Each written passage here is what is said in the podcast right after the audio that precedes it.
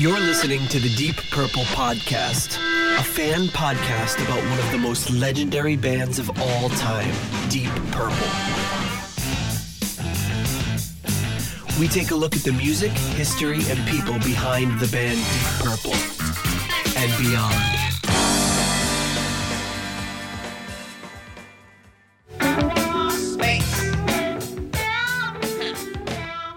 Welcome to the Deep Purple Podcast, the first and only podcast devoted to one of the greatest bands in rock history, Deep Purple.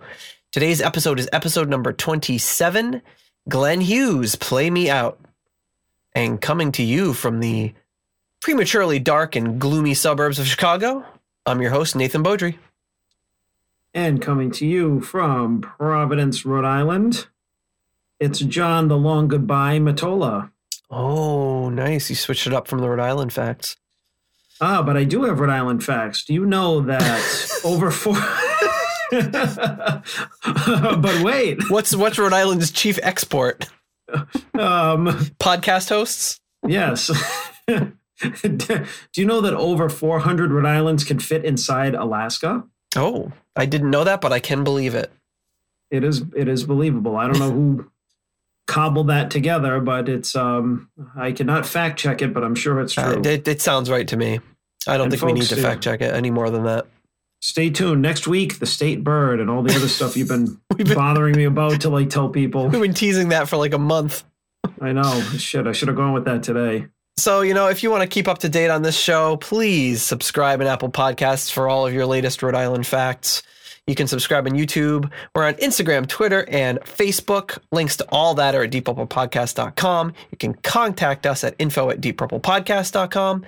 And if you like what you hear, probably don't like what you hear so far, but later on in the show, if you decide you like what you hear, please consider becoming a patron on Patreon as little as $1 a month. We'd really appreciate it.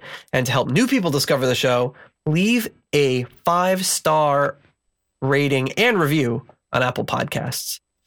So to start off today, kicking it off, um, thanks to our patrons, we've got Clay Wombacher and Steve Seaborg of alltheworldsastage.net at the $5 tier, Peter Gardow at the $3 tier, Ells Murders and Spacey Noodles at the $1 tier. And a big thank you to our brothers at the Deep Dive Podcast Network. Thank you for all of your support. Ry at Sabbath Bloody Podcast, The Simple Man at Skynyrd Reconsydyrd, and Terry T Bone Mathley at T Bone's Prime Cuts.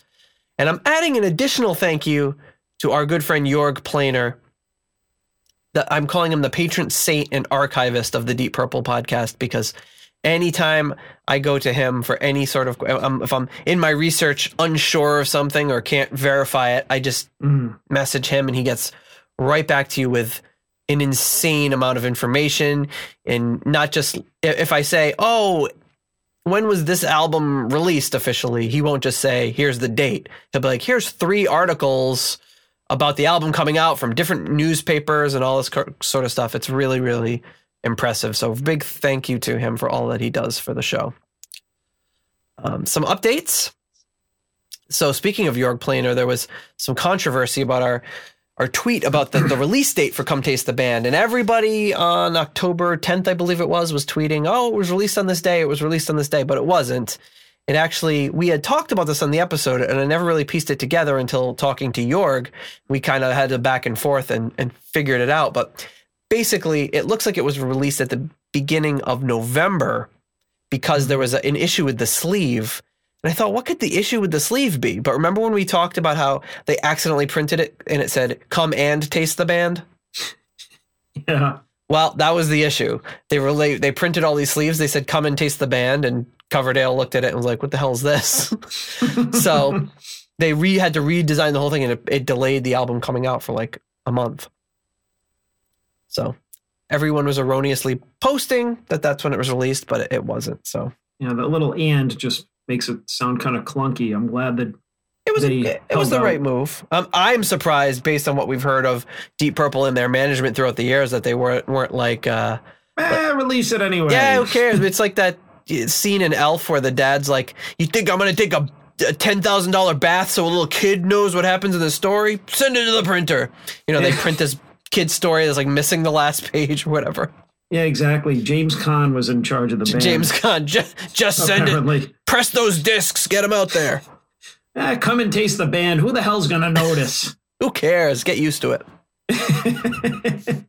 Um, I'd like to thank also Scott Haskin, who sent us over the complete lyrics to Share Kazoo and other stories. He's got like this file that had all the actual complete lyrics, which is really cool. wow. I'm gonna put that up on the on the website in the show notes. You can look at it there. Um, another interesting fact: a lot of interesting little one-off tidbits. Um, here we go.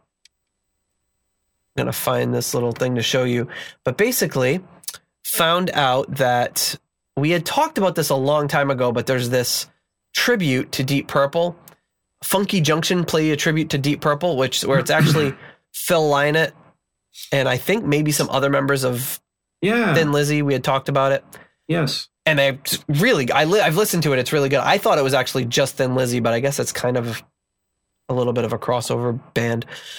But Mike Healy on Twitter points out that this album cover is not that band or that show or anything. This is actually the band Hard Stuff, John Gustafson's band that we talked about last week. How they, they did that um, version of oh, what was it from Share Kazoo? I've already forgotten.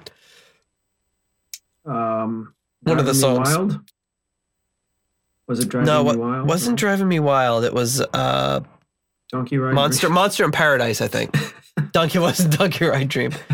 So yeah, so I just thought it was kind of funny that they're like, I don't know, just put any old band on that cover. Like, it's not even the band. It's not even the right band. They just had a cop uh, a picture that they probably the first picture that they saw, and they just said slap it on the cover, ta- talking about these '70s record companies that just Oh boy. Didn't seem to give a shit about anything.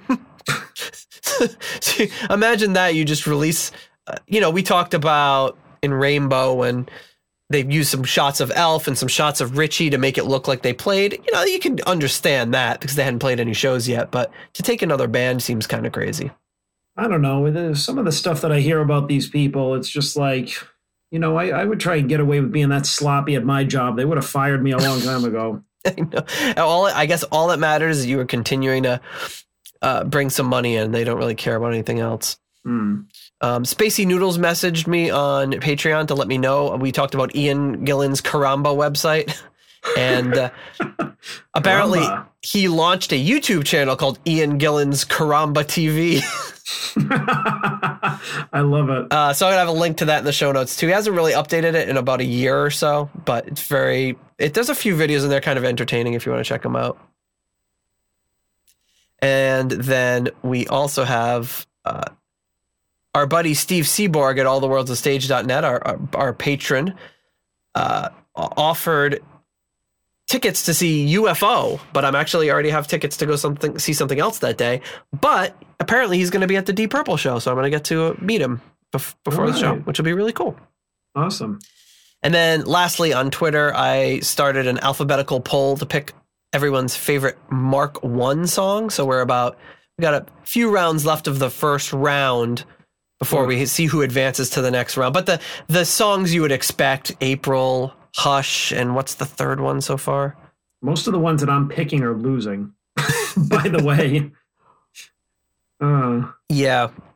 Well, we've got yeah, we've got a few. The the it seems like the obvious picks so far are winning. The most recent one that I posted has uh Lalena. Uh, what's the other big one? R- uh, not ring that neck. Um, Mandrake Root. Mandrake Root. That Mandrake Root to, to me seems like it's going to be the the winner for this round, but I guess we will see. I'm, calling it up right now just to see where we're at. So it looks like yeah, Mandrake Root's kind of running away from away with it. Lalena is probably the closest second place we've had so far. Nice. Listen, learn, read on in third place, and love help me in a very distant fourth place in this round. So it'll be interesting to see what happens with that. And I think that's about it for the for the for that. But we do, of course, as we talked about last episode, have an exciting news from the field segment because you went to go see Deep Purple, and we have not really talked about it at all. Um, no, I was Saving it I for the gave you- show. yeah, I did give you some updates during the show um, and post, but like Yeah, a, few, a couple of That sh- texts, but The show was Butters. Butters. I, I still haven't found that sheet. I gotta look for that. using, using our old vernacular. but, Yes. Um, yeah. So, um, anyways, um, yeah. So I went to the show. Um, God, what was it? Last Thursday, Wednesday, or Thursday? When was it? Uh, last Wednesday, I think. I'm gonna throw. I'm gonna throw some pictures that you sent me just to. Right, right. So, So went last Wednesday. Um, so there we go. First picture up there is um, me and my buddy, my new buddy Peter Gardow, thank you. uh, sharing our beers. so what? What? What is? What? What are you drinking there? It looks very interesting. Um, uh, let me see. I think this was the was this the first or the second beer that I had. Peter, by the way, uh, when he came in, he bought me two beers. Oh, you see, he under promised and over delivered. Yeah, He said he was so, just gonna wow. buy you one. What a guy! Well, when I came in, I was actually like I had met um I had met somebody else while waiting for him because we met in uh, Mohegan Sun at well, this um I think it's called the Lansdowne Irish Pub or something like that. So I was sitting at the bar and I saw a guy with an Iron Maiden T-shirt. So Yep. of course I'm like, "You going to the show?" yep. So we started talking about music, and um and then uh, Peter walked in um and his fr- he had uh, two of his friends with him, uh, Don and Mark, who um are not he he started off by saying they're not listeners of the show, but I'm hoping that maybe that changes. Oh, that'd be nice. um, but yeah, so um, and it was great timing because when my other new friend got up to leave, like they all came in, so he sat down, and I think I had a um, uh, I think that was a Sweet Baby Jesus porter. Oh, okay. So it was like a, I think it was a peanut butter porter or something. You know, I was being all like, you know, fancy and shit, and like, you know, Peter was just like, you know, none of that fancy stuff for me. Um, but um, but yeah. Anyways, um, yeah, he wanted to uh, take this. Uh, take. He's like, come on, let's take a selfie and send it to Nate. Nice. I appreciate yeah. So that. um, so yeah. So um, yeah. So we sat down. We were like talking for like quite a while. I think we were probably there for like an hour or so before the show started because it was like basically like right downstairs, you know, because it was in the casino, and so we're like um, you know, uh, talking about like um, just everything like music, and it was really funny because we'd never met before, and like um. There was there was one moment he was talking about something. I think he was talking about like his old band performing something. He's like, we weren't even talking about like which bands and he's like oh you know that song uh, bad time by uh, uh and i'm like grand funk and he goes yeah yeah grand funk you know it is like you know it was just like it was really cool to like you know hang out with somebody that like you know just knows all the same music and yeah. You don't have to like explain like oh like you know this is who's this and who's that and everything but he was like uh definitely like singing the the praises of the show and um it was it was funny because he's like oh you know this episode where you said this or whatever? And um so it was like it was really cool. It was very like like great guy really um interesting to talk to friendly. His friends were really nice um Great. um, when I told him what the the next episode was, uh, I don't know if he asked or if I told him, and I'm just like, yeah. I said the next. Um, I said after the the next episode, the one the week after is going to be uh, the first Rainbow album, and he's like, yes. he was like all excited, yeah, Rainbow. Awesome. So it was like very cool. Um, so yeah, so we um, yeah we hung out at the bar for a while, and then we went in. Um, grabbed our seats, which I forgot how small the venue it was. looked really small from the pictures. Yeah, it was like um yeah, it was like a half like venue, you know. It was Yeah. like uh not um what do you call it? A um um yeah, I don't I don't exactly know like what what the size of it was, but like but if you look at the seating map, we had like, you know, the the side seats from the stage and when we got in, I we're basically sitting on the floor. We're like the first row before the floor seats. So I mean, it's like you really couldn't get much better seats unless you were like sitting dead on Yeah, it but looks there great. was really no bad seats in the house. But even even like him and his friends were surprised. We are just like, shit, these are good seats. Yeah. So um, we got in in time for uh, Joyous Wolf, Yep. who um, you if you're watching, you see pictured here. And um, I actually hadn't heard them, but on my uh, hour plus trip to um, Connecticut, I put on their album on um, Spotify to get familiar with them, and uh, they have some pretty good stuff. I see how they fit in with Deep Purple. You know, they have that kind of like kind of you know uh, uh, modern you know take on like the classic rock vibe. Are they just a trio? Um, no, No, no, a- no, there's four of them. Yeah, I'm trying to look. Obviously, yeah, that guy doesn't have a guitar. So. Oh yeah, I Yeah, no, just- it looks like the bass player is just standing behind him from this shot.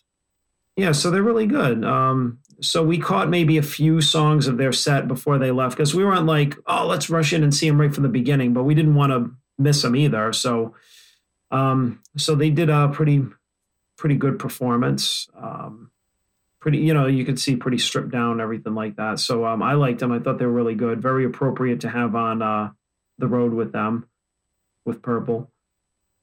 And um, Young looking guys. yeah. And um and then um you know the main the main attraction. Main attraction, Deep Purple. Yep. Which uh yeah, it was happened really fast too. And they played for a long time too. So this was really cool. I sent this picture to you as like yeah. the uh like an updated Yeah. thing of, of in rock, but from where we were sitting and the way that this the screens were set up, you have like Ian Paice on one side, Ian Gillan on the other side, and then that's it. Yeah, like so I guess that screen in the background would have filled in if you were sitting dead center would have Yeah. Looked like you can see I think that's is that Don Airey poking out from the side there. I think I think so. Yeah, it's funny. I like that they've updated the in rock. Well, they've they've they've kind of done that ice theme to to match with like the Infinite album, and then Yeah. they've also updated their portraits so they don't look like they're 25 anymore. Right. Yeah. Um, yeah, which is uh, it was really funny because Don Airey has like this friggin' bowl cut or Does whatever. he look like little Lord Fauntleroy? well, no, he was like like we were watching him and everything, and it was funny. I think it was I think it was it was Peter or um or Don or Mark I think, but he one of them said uh, and Peter leaned over and he goes, he's like yeah like um. Don said it looks like Charles Bronson on keyboards or something. And he started cracking up because he looks just he looked just like him.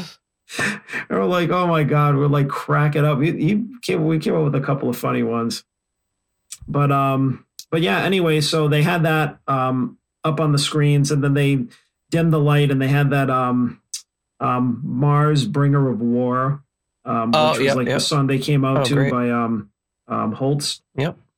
uh, which was um, I thought kind of a kind of a unusual song to intro them with, but I mean still appropriate. I mean Deep Purple can do whatever they want. Um, this is true.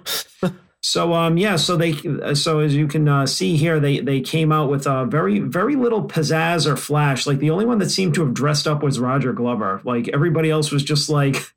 Like you see, Ian Gillan just has a pair of like old man pants and a black T-shirt on. Well, one of one of our our our, our followers on Twitter um, went to see them Yeah, recently and posted a picture of Ian Pacey. He's like afterwards, he's wearing like a cardigan, and he looks like he looks like just like a you know an old guy that just got the newspaper and is going to sit in his recliner and read it. Well, it's funny because like Ian Gillan was wearing all black.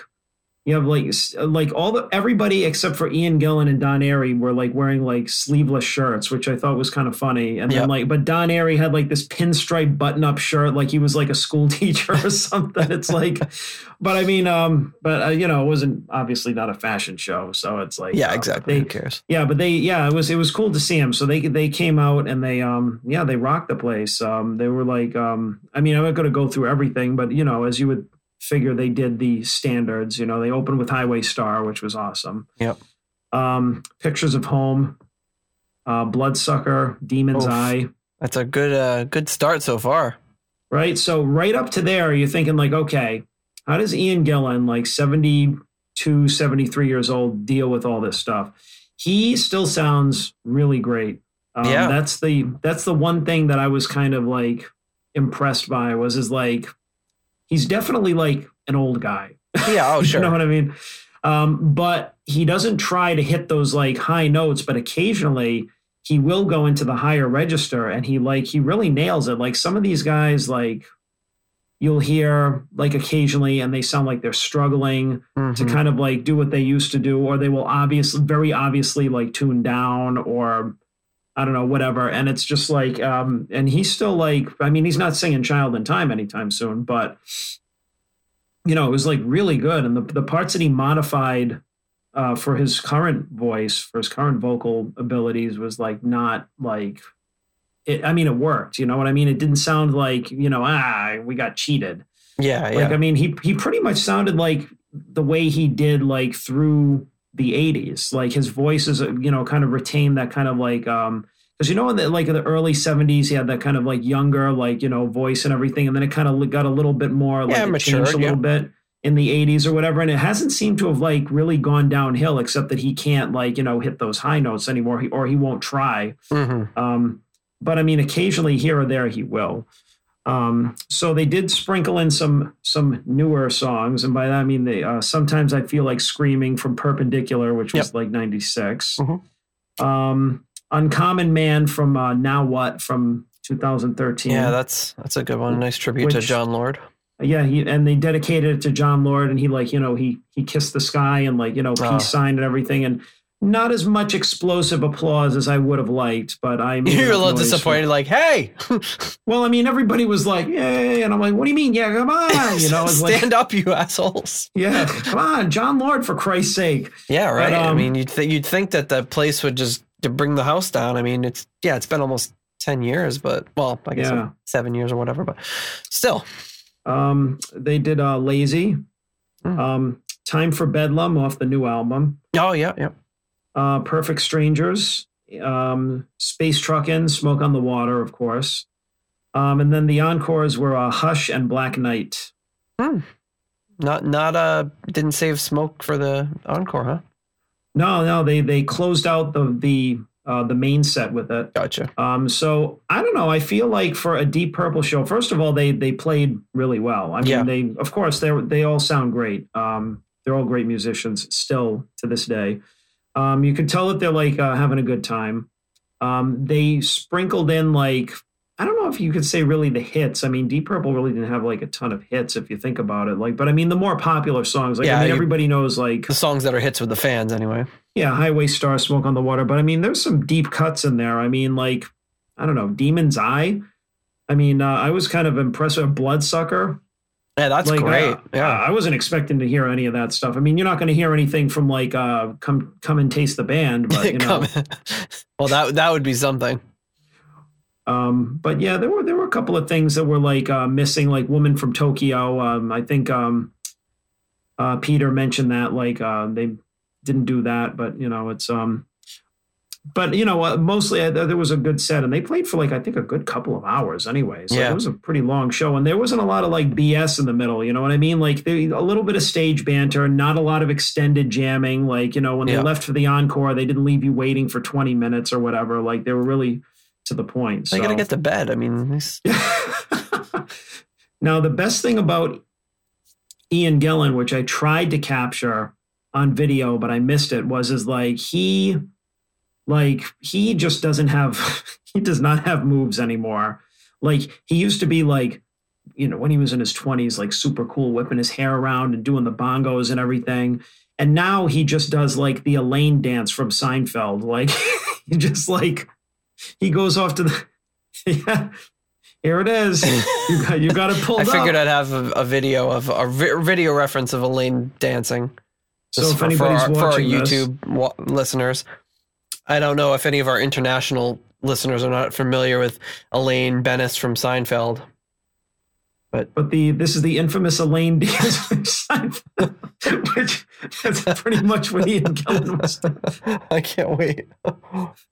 I mean, it, it wasn't that exaggerated, but But yeah, he's he just got the thumbs going out. He's just doing the thumbs, right? Well, you know what? Um, and again, I have to I have to give like um, I got to give Peter credit for this one. He was um, he was coming up with a lot of these funny observations. He's like, because you know, Gillan would go in the background and he'd he'd be doing this kind of stuff, and he's like, he looks like that. He looks like that goofy old uncle that's like at the party, and he's like trying to be cool and dance, and it's just like, yep, that's him. Well, he was never much of a uh, dancer.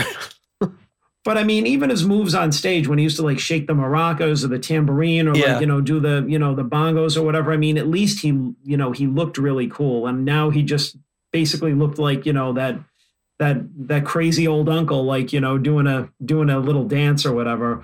Um, but my favorite part, and and that's not to like definitely not knocking him at all because Oh, no. it's like it was it was still like um it was just funny because it's just like you could just tell like I mean he's my dad's age. I mean I'm just Yeah, picturing my yeah. dad going out there and doing the same thing, and so it's just like yeah you can't help it. And he doesn't give a shit anyways. He's Ian Gillan, like Yeah, I mean, about. He can do whatever he wants. What does he have to prove? Um, but my um, one of my favorite parts was um, I think it was uh, during uh, Lazy.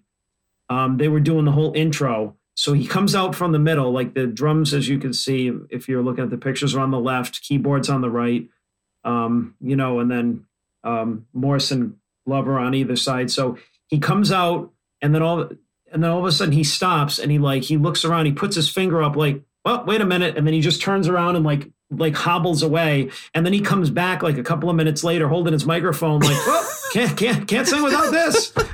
it's like and we were just cracking up because it's just like he is literally like just this like goofy old man on stage, like oh, forgot my microphone, you know. That's great. It's it's. I mean, that's. But that's, it was like it's it good. was a lot of fun. It, sounds of great fun. and relaxed, and just you know, it's it's It good that they're not taking themselves so seriously and just having a having a fun time. It's awesome. No, yeah, it was it was like it was a lot of fun. It wasn't like um like like if you paint that kind of picture, it can sound one of two ways. Like, oh man, this is like this is pathetic and they're dragging it on for too long and they're making fools of themselves, or like what you just said, they're having fun and it's relaxed and it's like a fun show. And it was definitely the second one. Like there was no air of just like, oh man, they gotta they gotta hang it up. They're just embarrassing themselves. Like, not at all. Yeah.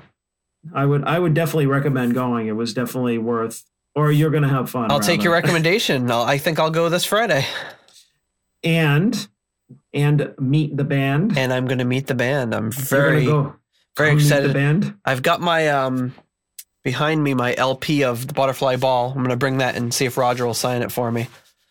That is like full circle for you. I'm, you're gonna be so excited. Yeah, it's gonna be it's gonna be great. But apparently, I guess they'll sign. I so our our friend on Twitter that I was asking asking them all these questions like, well, what about this? What about that? Because and they told me about what they did, what they brought, all that sort of st- stuff, how what what they're gonna sign. So I'm really I I, I needed pointers because I I haven't the last time I went to a VIP sort of thing was about 20 years ago and my friend from that that I grew up with, she knew the band, so uh, we we got back there, and it was very like kind of like well, whatever, and uh, it wasn't very. This this seems like it'll probably be a little more structured. Like this is we were just hanging out with a band, and it was it was it was a blast. Yeah. But this this is it's going to be I'm sure a little more rigid. Like this is your time to get the sign. This is your time to take pictures. So I just wanted to make sure I did everything correctly. Yeah, VIP meet and greets have definitely changed in the past 20 years. Yes. Um, I think that they started doing them as packages the way they do now, probably eh, probably around that, probably around 20 years ago, if I'm not wrong. And um, you know, it's definitely like evolved into like a thing now, like a, like you said, very structured. That's like, like- all bands. Yeah, it's, it, I'm sure it's just going to be a machine. They just want to get you in. They got they got your money. They're going to get you in. You'll have your time to chit chat with the band real quick. Get your stuff signed. Get you out. just try to sell you some more merchandise on the way out. Get you know, just get the whole group through.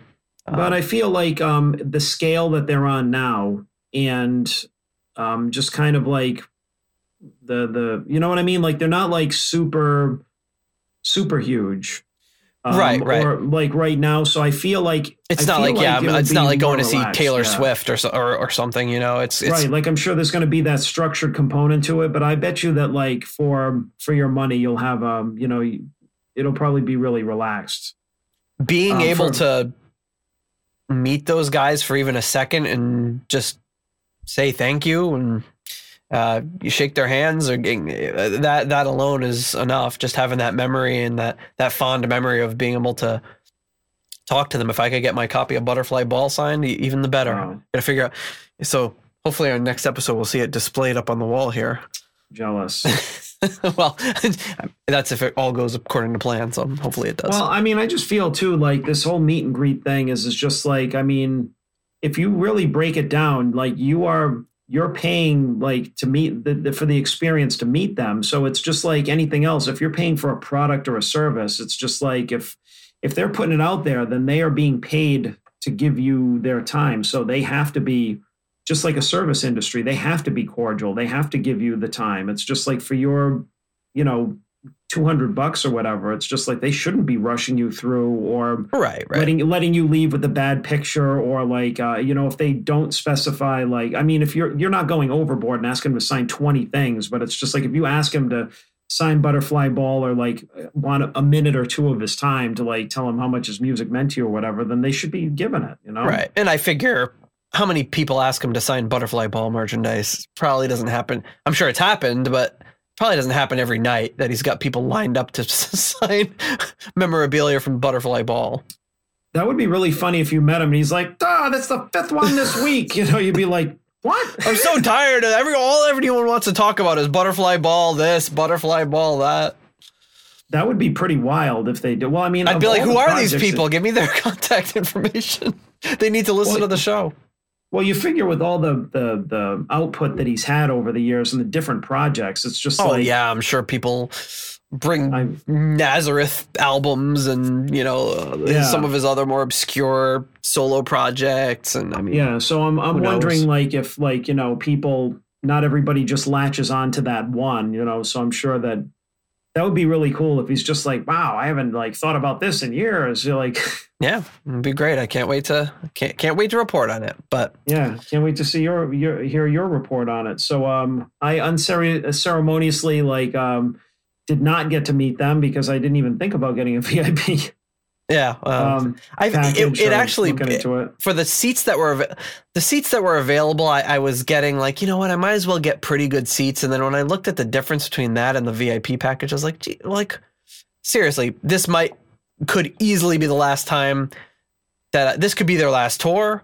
It could be the last time they play around here. It could be just my last time to ever see them. So like, why not just do that for that memory? You know. Yeah. Anyway, with that, we should really move on to what we came here to talk about today, which has Oh, nothing to do with this lineup of Deep Purple, other than, well, actually, no, none of them. Although Ian, Ian Paice did play with Glenn Hughes, and Glenn Hughes is on the butterfly ball. That's probably where the similarities end. But we're here to talk about Glenn Hughes, Play Me Out. And there's been a lot of uh, fanfare leading up to this from me. from you, from you especially. Um, so yeah, uh, we we talked a lot about in the Stormbringer and Come Taste the Band episodes about Glenn's obvious drug problems. Uh, when they got to Come Taste the Band, Glenn Hughes had like a lot of leftover songs that they didn't use for that album, and he was really messed up on cocaine at this point, and di- wasn't really as involved in Come Taste the Band as he could have been. There was, you know, entire song where he didn't even play on because he had to run home to to rehab. So he had some unused songs from that those sessions. He tells these stories in his autobiography about Play Me Out, having this cocaine paranoia, running around with a knife into a field because he thought there was someone in the tall grass and he was going to try to kill them, and being at the point where you know this was the point for him where drugs stopped being fun and started um, really harming him. He became violent and. He said his only comfort was sitting in front of his Fender Rhodes playing piano when writing music. He said he was in a lot of pain when he wrote this album, and his intention was to push his musical abilities and see what he was capable of. He just wanted to show the world what he was capable of. He was upset that Lord and Paice had left or had left from Deep Purple to form Paice Ashton Lord. Um, he there was a little animosity between him and Jon Lord because we talked about Jon Lord. Jon Lord went up, ended up getting together with Hughes's ex girlfriend, and they ended up getting married until she passed away, or until he passed away, I should say. Um, so Mick Jagger offers Hughes the use of his studio to record the album, so he does some of it in Mick Jagger's studio. Hughes said for the most part he was kind of on speed more than cocaine on this album. And that he wrote the album. He says he wrote it and recorded it in 10 days, and that he never slept once during that time. He recorded all the basic tracks, vocals, and backing vocals. Now, I don't know if that's a tall tale, but I'm sure there was not a lot of sleeping if he was on really hooked on speed. He says at one point he saw at one point he saw a nurse walk through the studio with a poodle and he had a conversation with her, but of course that didn't happen because he was hallucinating. I think it's very uh, interesting that he remembers those details. Uh, he said the strings on this album were recorded later in in L.A. and the album was mixed at Island Studio. And Hughes says he was totally out of it, but he's proud of the vocals that he did. He describes the album as being very painful for him. He says it was all about him breaking up with Vicky Gibbs and her leaving him for Jon Lord. It was about losing his girlfriend to his mentor. Hmm. And then from the the liner notes of the CD, they planned on re- releasing the song "Smile" as a single, and "Smile" what didn't actually even end up making the album. It's just on the extras that are on the CD version. There's like five extra songs or something that are tacked onto the end. Two that were recorded like the next year, and the rest of them were more contemporary to when that was released in the '90s. Um. Uh, so he, he said he would get to the studio really early, record all the stuff so that when the musicians got there, they'd be ready to, have stuff ready to go. Um, bulk of this album was recorded in 1976, but he took a long time to finish it up because of his drug problems and just getting everything together. Um, Safari was the sister lab- label to Oyster. That's the label that this came out on. So they created Oyster for Rainbow, and then they created the Safari sub label that released this for some reason. Um, Mm. Didn't release it originally on Purple Records. It was released in Germany first. That was the considered the biggest market for ex Purple members. And he says the album cost sixteen thousand dollars to make, and even by 1977 standards, that was considered pretty much nothing. So it was made very very cheaply. And Glenn Hughes says he recorded drum. He recorded parts with like a drum machine, and then they added the other instruments afterwards. So it's kind of hobbled together. Took a long time to develop and finally finish. And we're about to get into this um, album in a few minutes. Uh, on this album, we've got Mel Galley on guitar, who was formerly of Trapeze, Whitesnake, played with Cozy Powell. Bob Bowman on guitar, who played in a couple of bands, Love Machine and Sundance, neither of which I have ever heard of. Pat Travers is on guitar. Dave Holland on drums from Trapeze and Judas Priest.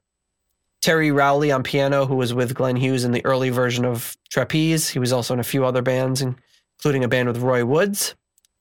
Bob Bailey or Robert Bailey on piano, who had played with a few bands, and then he's also played with Johnny Nash, Alice Cooper, and believe it or not, Billy Ray Cyrus. Hmm.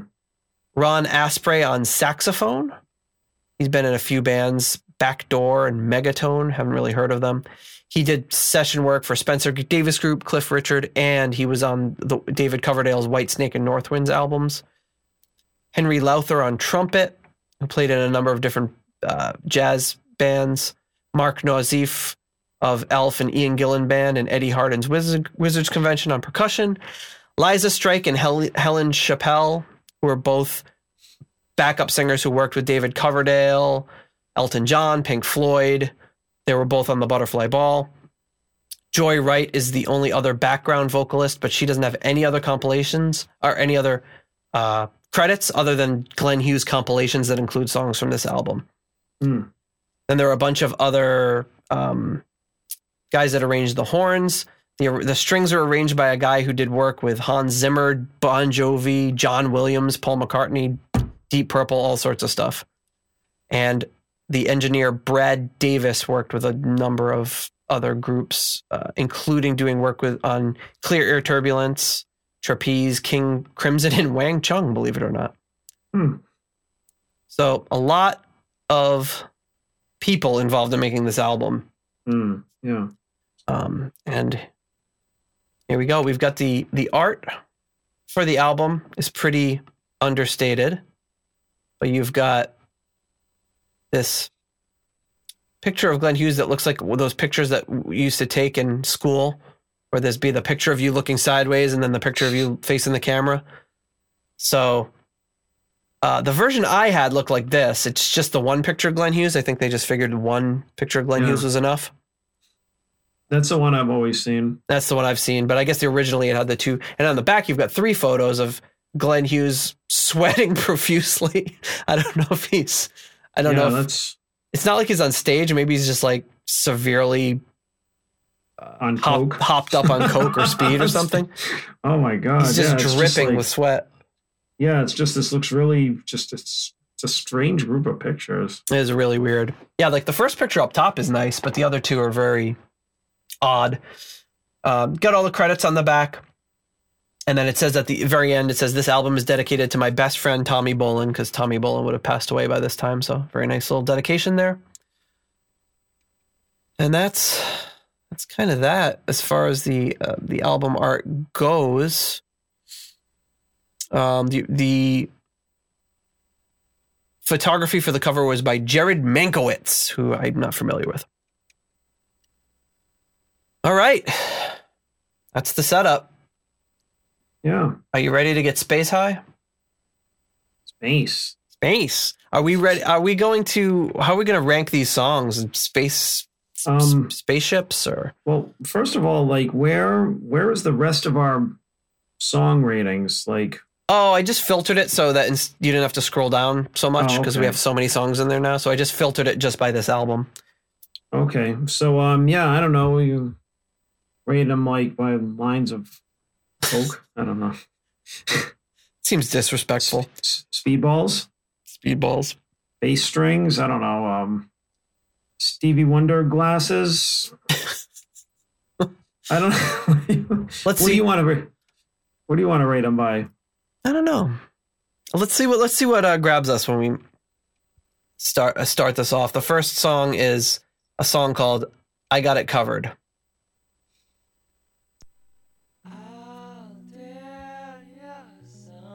And this is a very stevie wonder sort of sounding opening just like the rest of the album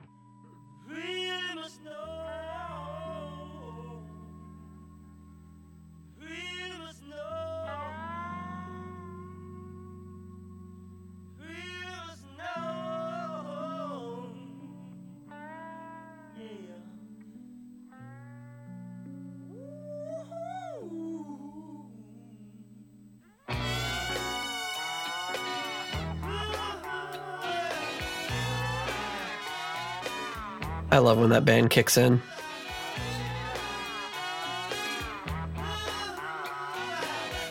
This is that guitar. The guitar sounds like Glenn Hughes, actually. The Guitar's like. Listen to his vocals.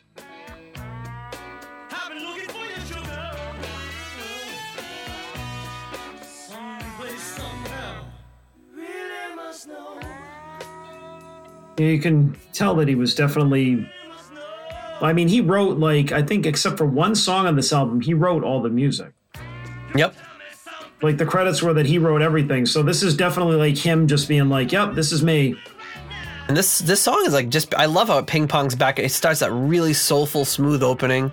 that sounds very much like the beginning of songs in the Key of Life. And then it goes in this really super funky part and this really mellow chorus right here. I don't think I ever really knew that the song was called I Got It Covered. I just figured it was called I Really Must Know. Because he says that nonstop. Yeah.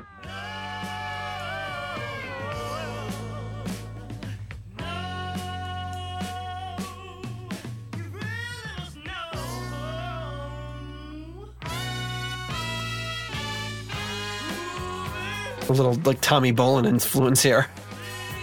Sounds like a bridge section Tommy Bolin would have on one of his albums.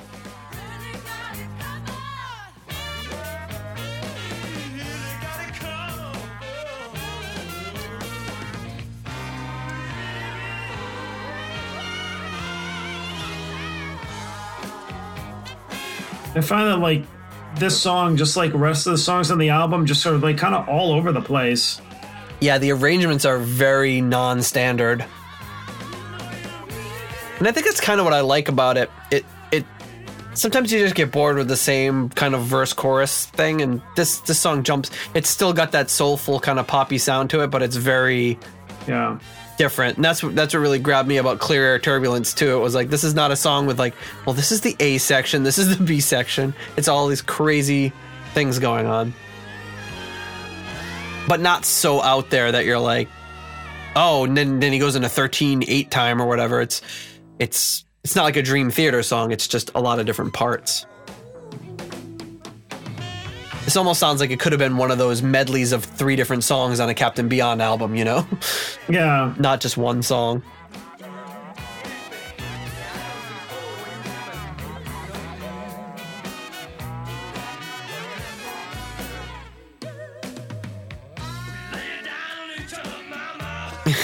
he just rips into it right there.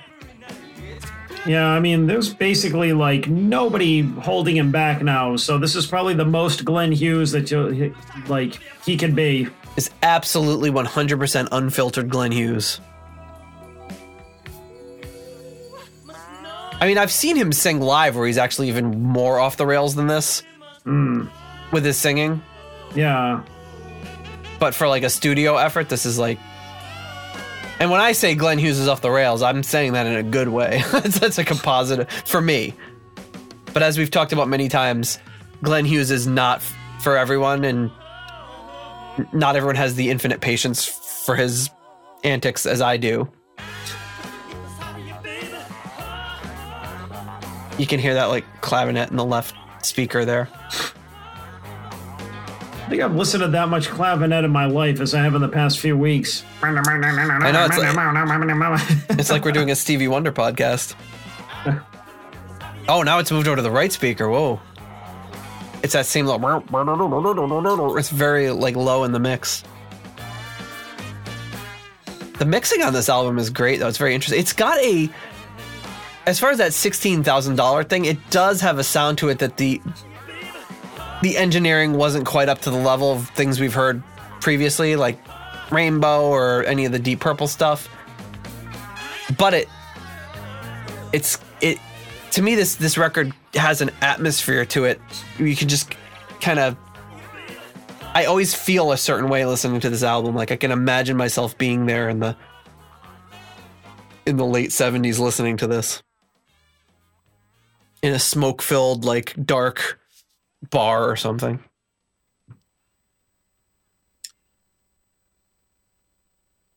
Yeah, that's definitely.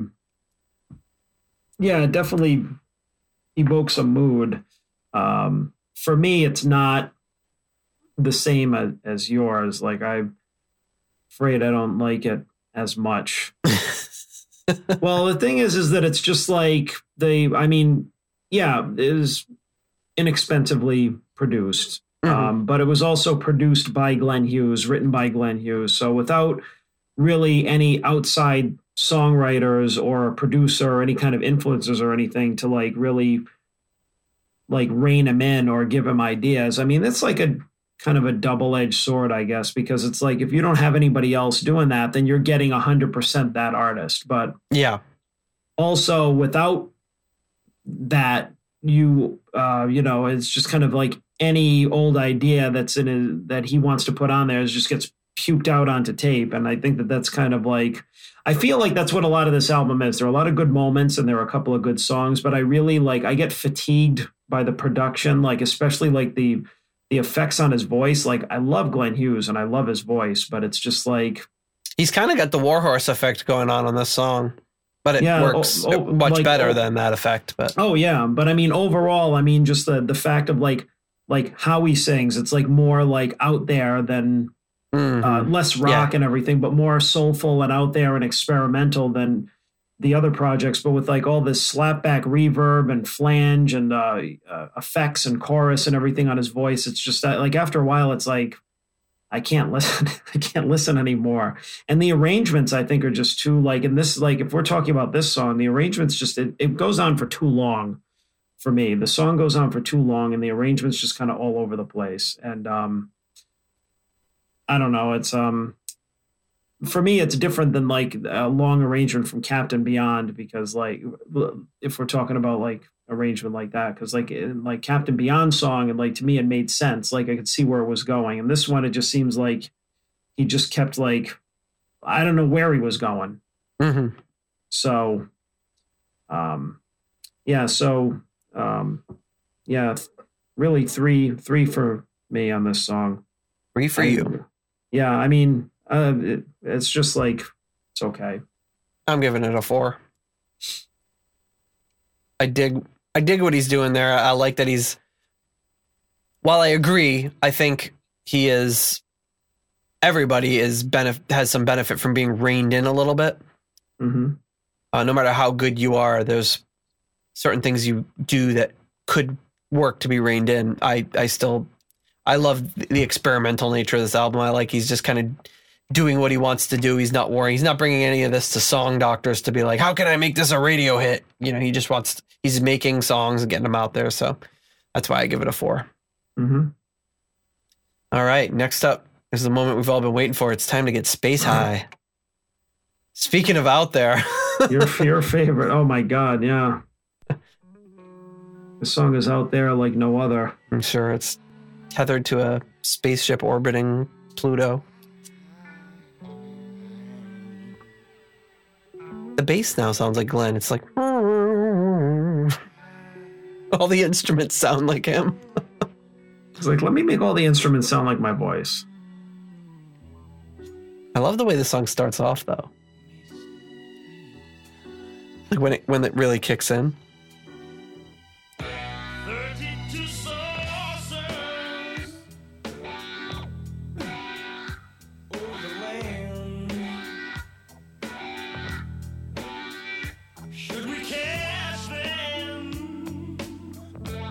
I think another thing too is is like this song, like most of the other ones, just they're not very up tempo either. No, no, everything's kind of chill on this album. So he's talking about 32 saucers over the land and asking about these aliens that come out of the saucers. Are they going to be friendly? Are they going to be enemies? I'm not a lyric guy. I don't usually listen to the lyrics, but Me neither. for the first time ever, I started listening to the lyrics on this.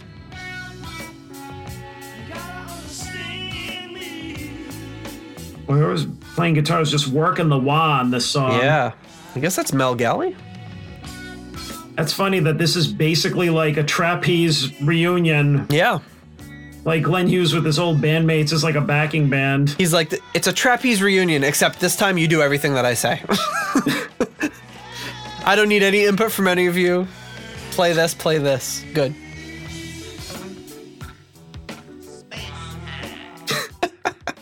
There it is. Space high. And he says it a few more times too. My favorite is when he just goes, space. right there. and then he's like, he's. Oh, he's Yeah, see that there is just like a little too much for me. the growling. Yeah, like I mean, I can't even do it. yeah, like I don't know, like I mean, I I don't know, maybe I used to love it, but now I, I heard it recently and just now, and I'm just kind of like, ah, dial it back. Oh God, stop it. I don't know why it's rubbing me the wrong way so much. It just kind of is. None of the strings. I think it's just so. I'm starting to get annoyed, you know, because I just feel like Glenn's just like, let's just throw everything we can in here into this song. Like strings, wah wah, me going Spurs, you know, like, like you know, it was Cookie Monster, Stevie Wonder vocals. He does vacillate between both. And I know I've, I've always had a superhuman love for anything that Glenn Hughes does, so. But I can completely understand any criticism of it. Well, and I'm saying all this with like knowing knowing damn well that this is one of my favorite vocalists and bass players ever. Yes. I just don't like, you know, there's always going to be something in somebody's catalog that you don't really care for. Well, there was a huge black hole after this in his. I mean, he got back with Trapeze, but things kind of fizzled out. And he really didn't do much until he joined Black Sabbath briefly, very briefly. yeah. So, like, he was just so messed up on drugs for so long. And thank God he got himself out of that spiral because it just makes you wonder what could he have. How what the, what what could this album have been had he been a little more together? And what could the following 15 years have been? And he Glenn Hughes says in interviews that he doesn't remember the 80s. And, and I'm sure that's I'm sure that's an exaggeration, but probably not a huge exaggeration. No.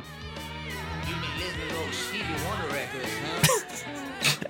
That's my best. He just he just mentions Stan. Give me some more Stevie Wonder records.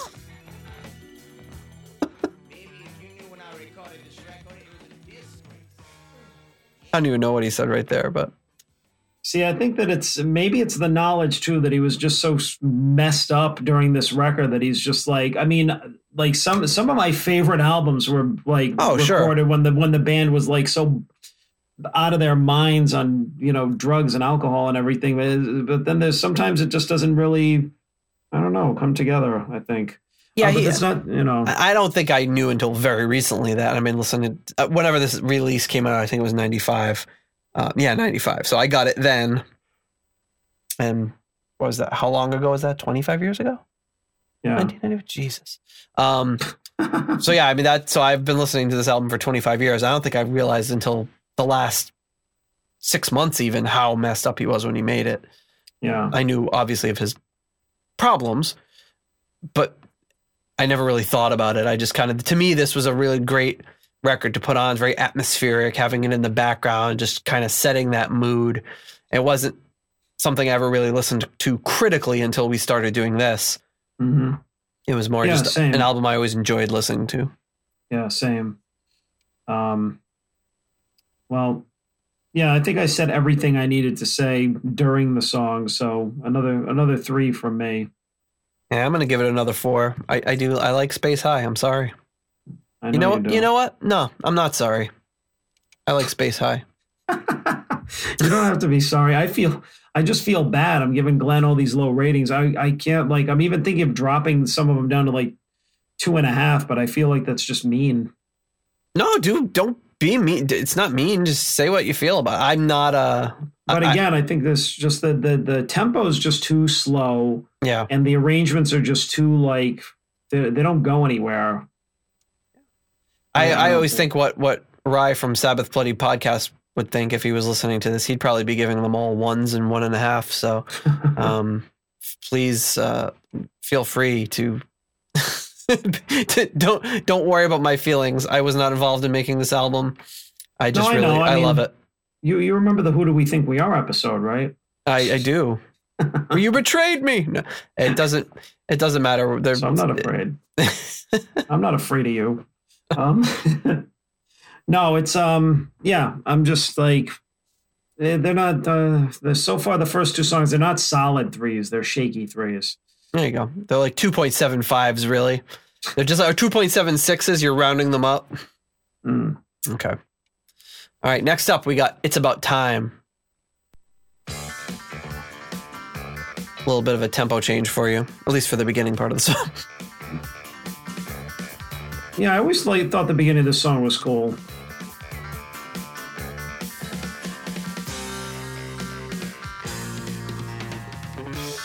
A lot of left and right panning that I really didn't notice before.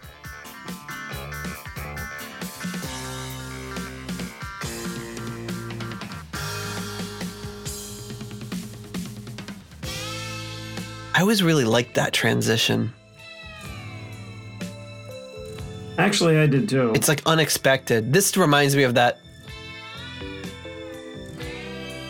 Yeah, which song it is on Share Kazoo, but This reminds me of like um, with the acoustic guitar when he goes into the verse, it's a more polished version of something that he would have done in trapeze. yes, yep.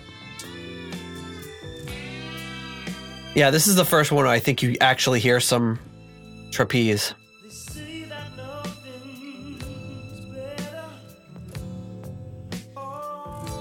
All of these songs have very, very short amount of lyric, a very small amount of lyrics in them.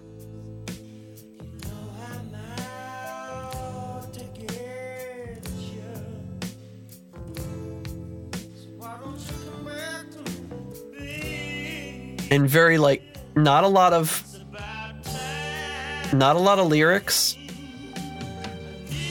This part right here reminds me of Holy Man for some reason.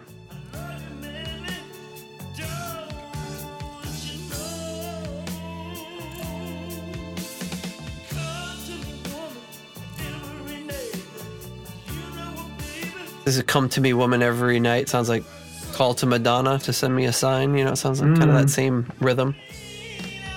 Well, he did write the other song too.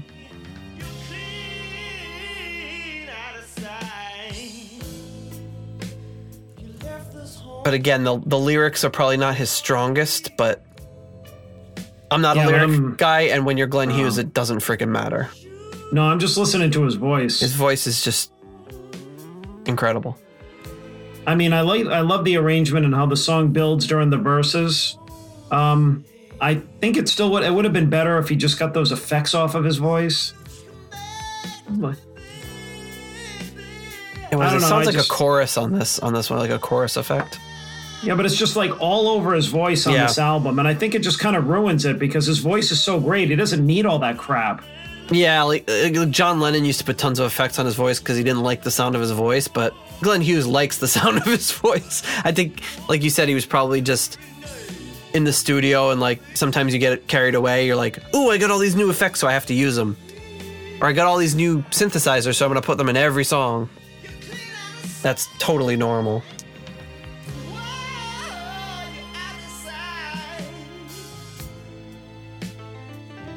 Just love this piano part here.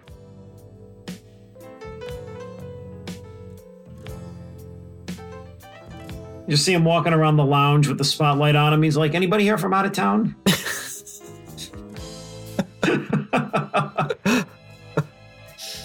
well, he's throwing roses, roses out to the audience, and I don't know. But no, this is really great. Kind of like you know, lounge, jazz lounge piano solo.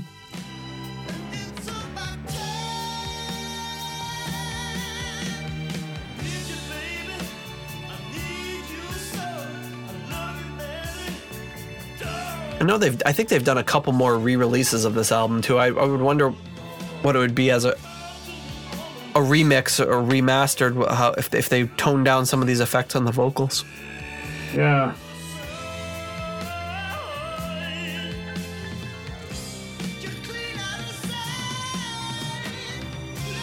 It's almost like it's when he he when he belts it out. It's almost like it's um a little overloaded. Like the the, the vocals are clipping almost a little bit. Mm. Or or the vo- Yeah. or the it's causing the effect to clip a little bit.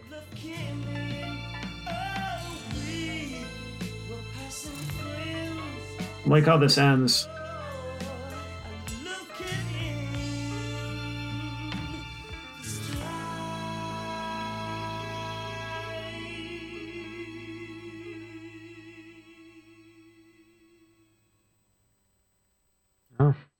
Well, that's good stuff. I like that because that kind of like the song followed uh no, it actually didn't follow a formula. It just it stayed on track. The only thing that was weird about it was that kind of that beginning. That intro was just like it didn't come back or Yeah. fit anywhere else in the song. It was just like I, I like I like it though because Yeah. it I like when they take you in this one direction. Oh, here's what the oh I got this idea in my head. This is what the song's gonna be. Nope, not even close. It was this Yeah. like lounge. I was thinking it was gonna be this really upbeat, fast tempo, funky rock sort of song. Yeah. So it was like And- this kind of like disco like intro, and then Mhm. it just like turned into like this kind of, you know, jazzy ballad type thing, which was like but it, it didn't like reference it anywhere else in the song or it didn't come back. It didn't take any left turns. So that that I didn't mind so much. I like that, you know, is, is that it just kind Yeah. of tricked you and then It was You cool know. because I think if you had some sto- song doctor come in, they'd be like, "Oh, you got to lose that part." And I, I like that it's. I like the independence of this album. The fact that Mm. he's. It, Mhm. it it in parts is a detriment, a- and it's causing some of the reasons that you don't like it as much, but it's also a benefit because he's not. He's not knuckling under some producer or whatever. He's just saying, "I'm going to do whatever the hell I want on this album and take it or leave it." mhm. All right. So, what do you think about "It's About Time"?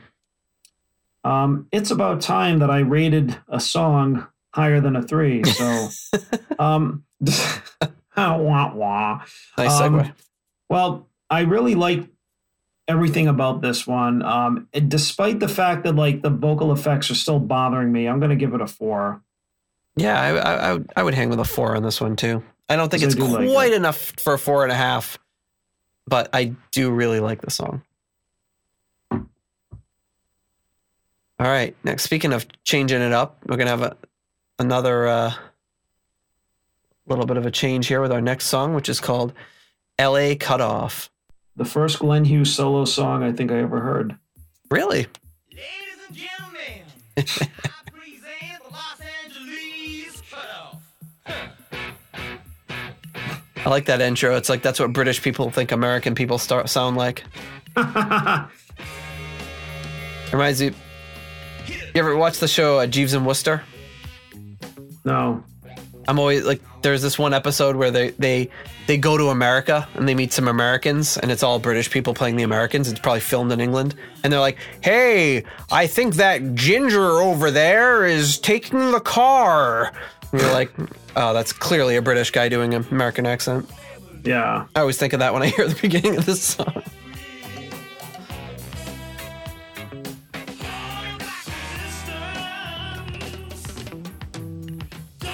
It sounded almost like a Billy, uh, Billy Cobham sort of drum thing he did there.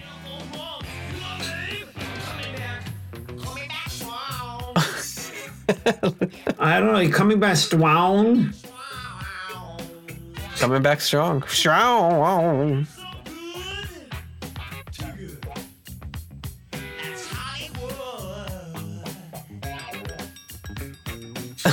like the little bell, ding dong, ding dong, ding ding dong. I like how he tries to do the most 70s bass over here when he's like, "Bang." Yep, it's great.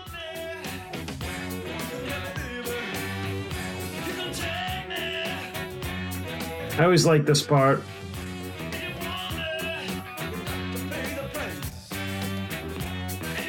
Great horns on this too.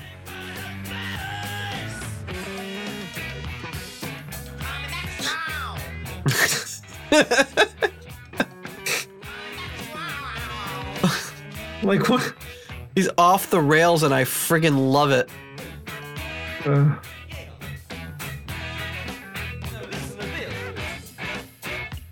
This is a really cool part.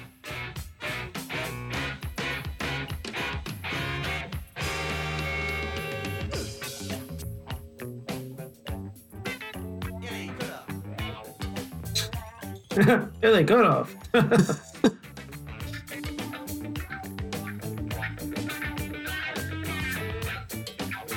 Wanna see it's,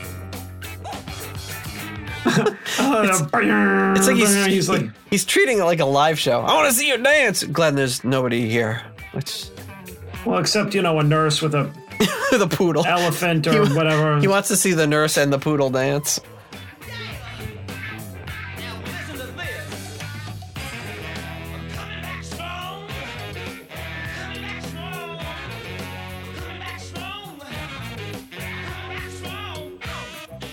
Talks here about three years gone, coming back strong. Like, what's he talking about? I don't know. Because this was not his comeback album. No, and he hadn't He hadn't gone away yet. Deep Purple hadn't even been gone for that long. Everybody leaves you. They all leave you sometime. One friend in the city, now ain't that a pity?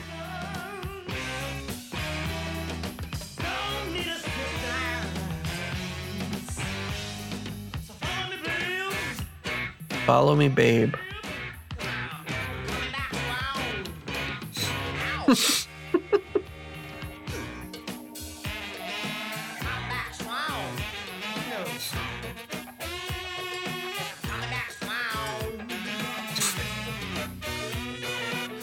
So this would have been the song that um, closed out the first side of the album, I think. Wow.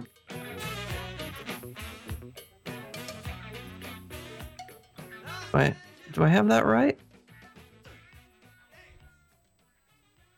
No, the next song would have been. Sorry. Oh, okay.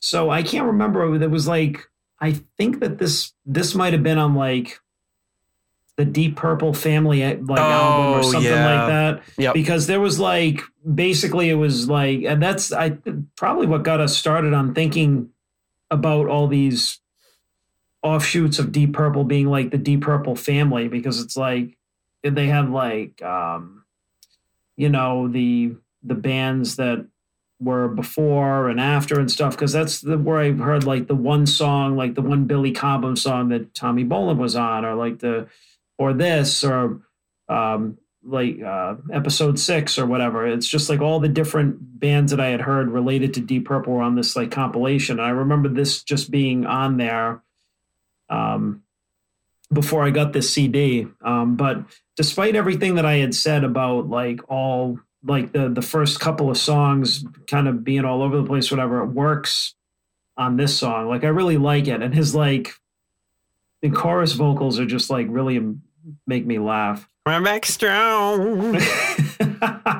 yeah, like I mean, this one he just like I don't know. He he whatever he was going for, he nailed it. So it's just like um, and I I like listening to it, even though it seems like it would be kind of a all over the place type of song. It kind of has a structure to it. So Yeah. um, and I like the performance and everything. So definitely like four from me. I will give it a four as well. And I, th- I think it's ver- it's yeah everything is very loose on this. Just just there'll be it's not like extended jams either. It's just weird little instrumental segments, and then you hear like dong dong ding dong dong dong dong ding dong in the background. It's just like he Little just like touches. he yeah. just like ah at the beginning of every verse I'm just gonna throw that in there, and you just whatever whatever he he felt like doing. It's just kind of like I said, it's kind of free. It, it it it's freeing to hear that and not hear someone that's so hung up on this is what management wants, this is what the producer wants. It's just this is what freaking Glenn Hughes wants and nobody else. right. That might be part of the problem with this album's success, as we'll get into later. It was what, Mhm. but you know that that's to be commended. He's not, he wasn't going for like, oh, this is going to be this huge commercial success. He was just like, this is what I. I'm sure he would have loved that, but he, this is just what he wanted. This is the album he wanted to make. Well, the next song is called Well. Beginning of this always reminds me of like one of those Black Sabbath instrumentals. Hmm. That's the other thing too. See, it's just like these guitars, they're just like they're just saturated in that weird I don't know. Would have liked it better if they were just cleaner.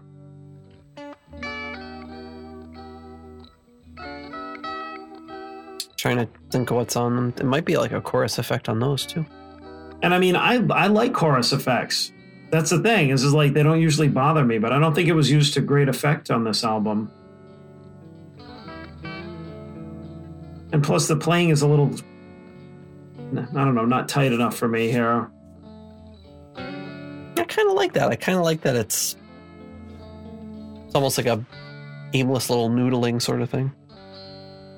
I don't want to hear noodling.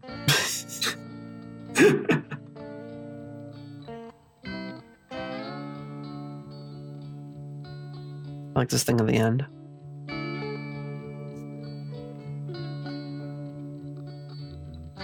Subtle little melody line in the background. That's how he ends the first side.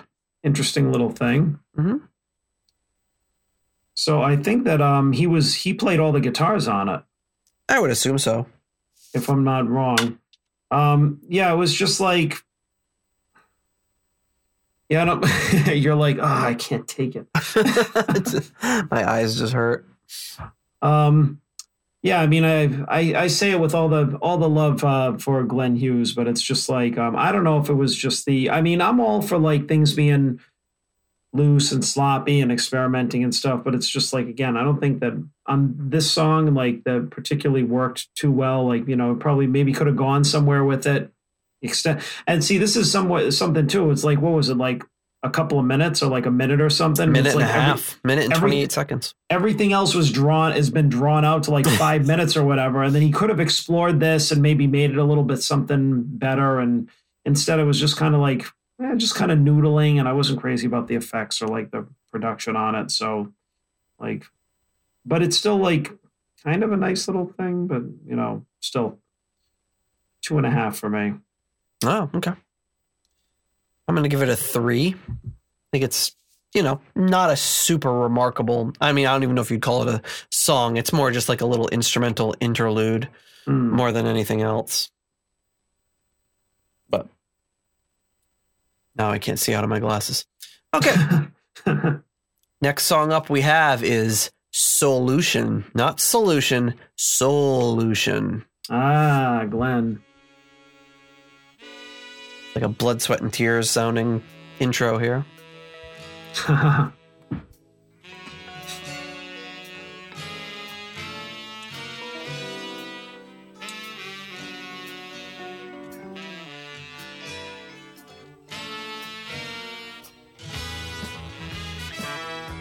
Nice. Doing a little pop on the, little pop and hammer on on the G string. It sounds like.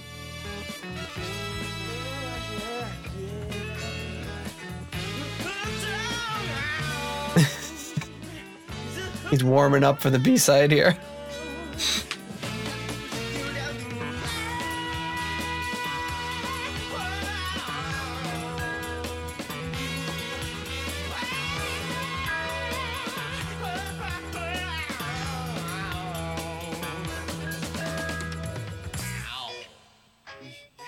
Another kind of fake out intro.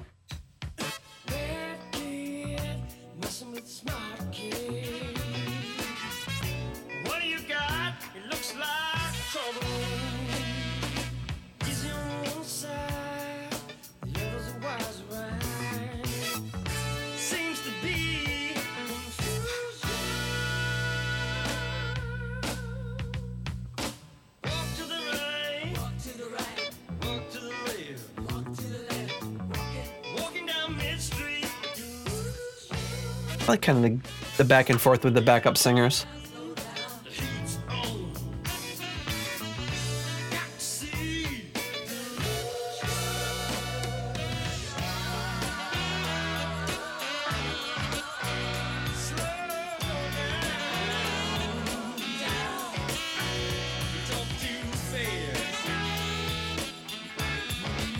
Reading through most of these lyrics, though, it's just kind of like I have no idea what he was talking about.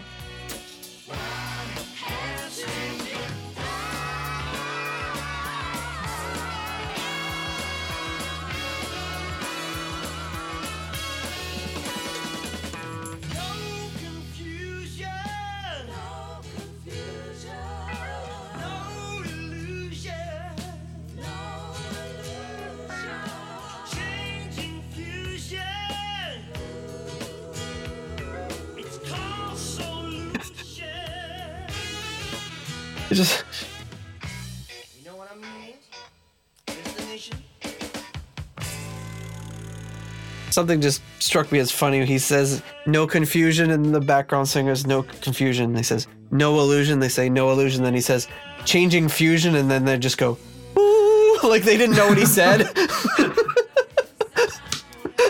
Oh, I wish that I had caught that too because it sounds really funny. I think they'll do it again next time. I've never heard it that way before, but it just popped in my head right now. Walking down Main Street. Oh,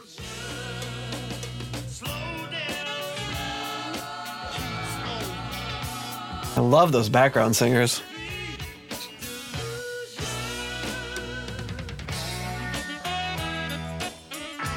I like this little instrumental part here too.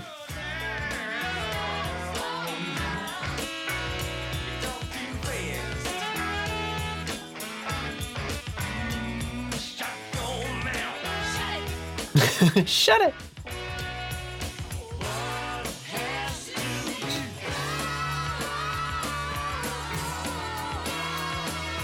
A sucker for horns and background singers.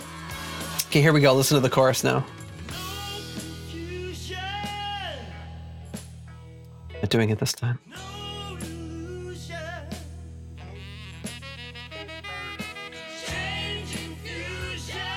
Fusion. they remember it this time. now they remembered. I remember what he said last time.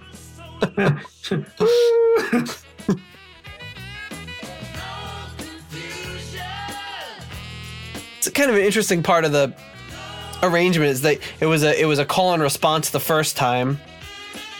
Although they just said ooh on the third one. This time they're singing along with him, which is kind of cool. I, I like when they don't just stick to a very it sounds very organic, not so cut and paste. Yeah. I mean, I guess that's one thing that the album has going for it. It's just like very organic. I think that's a good word for it.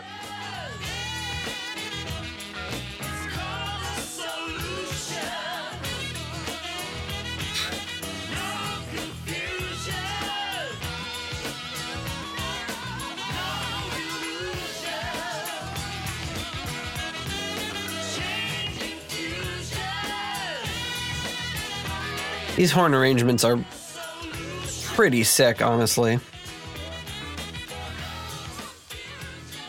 Guy horns are Ron As- Asprey arranged the horns. Nice job, Ron. Hmm. All right, no solution. Hmm. Well, I um, I I think uh, just another. I'm like I I I, I I um just an, another meandering song in my opinion. Three. I'm gonna hit it up with a four. I'm I- I just totally agree agree with what you're saying.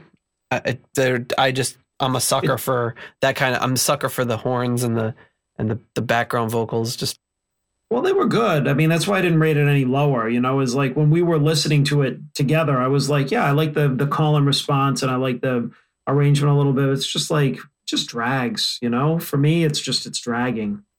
It's too long. yeah, I like can see that. every song, every song just feels like it's taking forever to listen to. Like I don't know, I feel like when we're having like conversation, like side conversations inside the song, it's just like then you know it's too long. yeah, But you know, that's that's fair enough. yeah. All right, next up, your love is like a fire.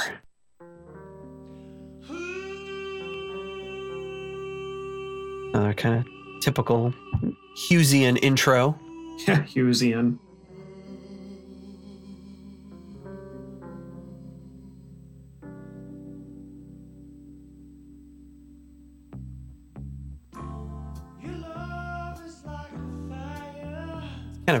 Stevie Wonder. I mean, obviously it's all Stevie Wonder, but this one lyrically and melodically sounds more Stevie Wonder than a lot.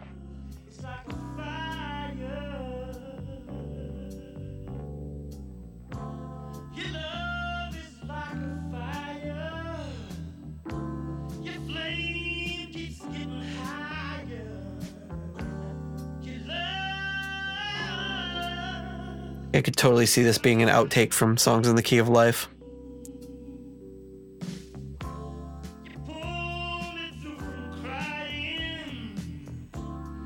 Only a minute into the song, he's almost done with the lyrics.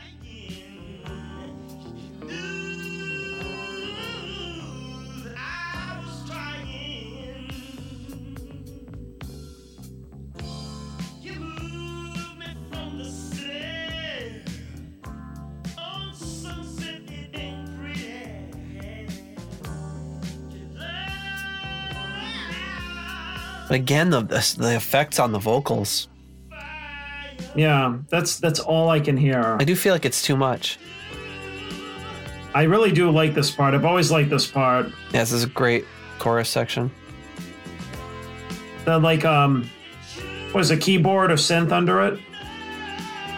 Got to be some sort of synth. It's like a Moog or something.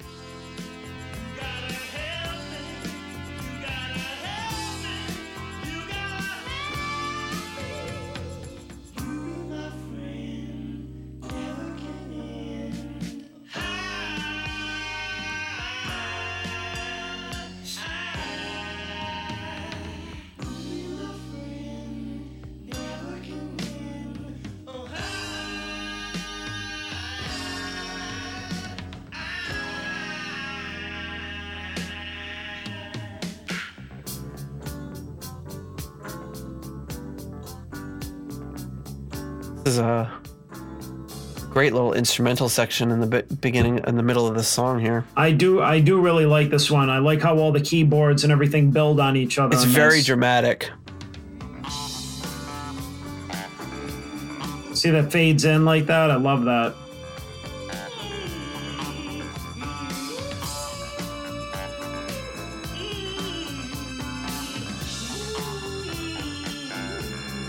There's one part where I think he does on the bass. He goes, do do do do do do do do do do when they're coming out of that part. It's just awesome. When you listen to just the synth part of this, it sounds like something out of the Butterfly Ball. Oh, it does, yeah. like one of those instrumental segments.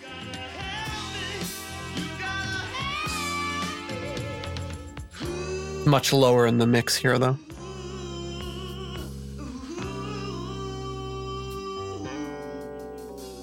Nice. We're only halfway through the song. A little more than that. But yeah, it's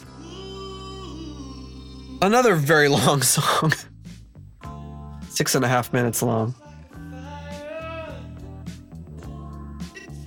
This part has, this verse part has like kind of four verses Yeah.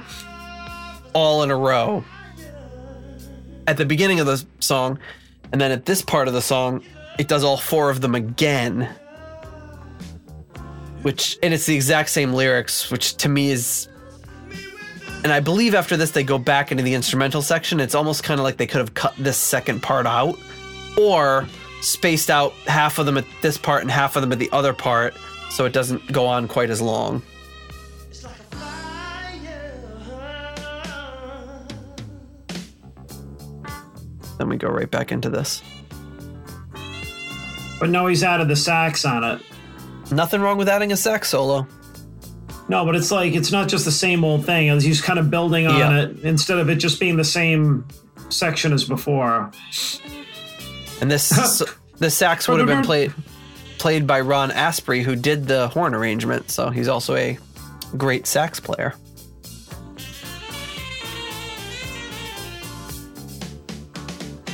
Here it is. Oh no, it's not back. And the strings come in here. I really love those strings. Worked really well on this.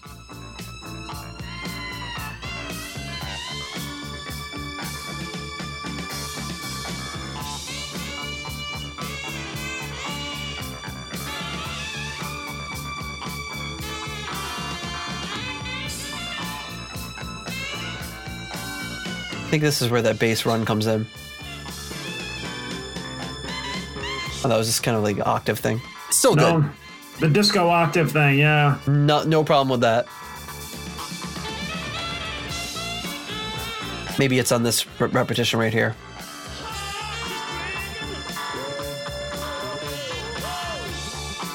Nope. I don't know when the hell it is, apparently. oh, maybe it's during the fade out. That's the perfect time to throw one of those in. Right here. Yeah, there it is. Perfect. I should have known it was on the fade out. It's so great doing the doing a, a, a bass a high bass fill with the songs fading out. Pure class. You can't beat that. I used to do it all the time, and probably mostly influenced by that song. Yeah. Uh, yeah, so I, th- I think that song's kind of a mixed bag. I, I like the, I really like those instrumental segments, the strings. It's so the dramatic builds of them, but I feel those verse seg- segments go on a little. They're very down key, and could easily stand to be half as long as they are.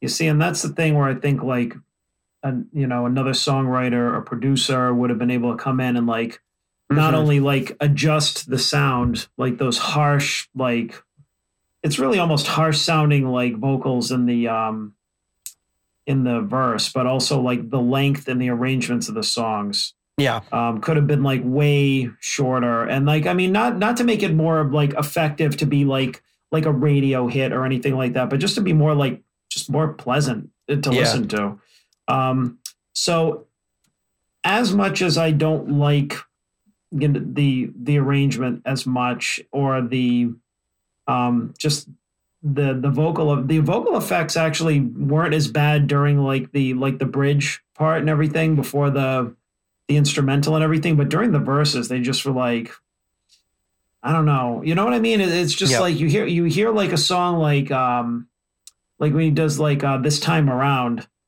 and it's like way different than what he does here. You know what I mean? It's like yeah, you know just him at a piano just belting it out, and it's like so you know he can do it, but I think it was just like I don't know, not as great production. But um, anyways, despite all that, um, I really like what the song has to offer. So I'm gonna I'm gonna throw it a four.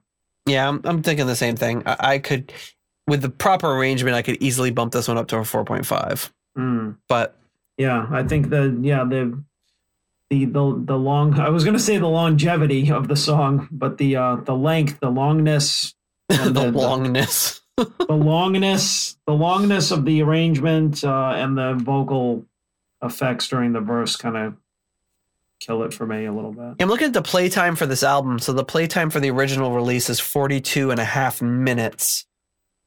And you know, the Captain Beyond album, I think it was like 35 minutes.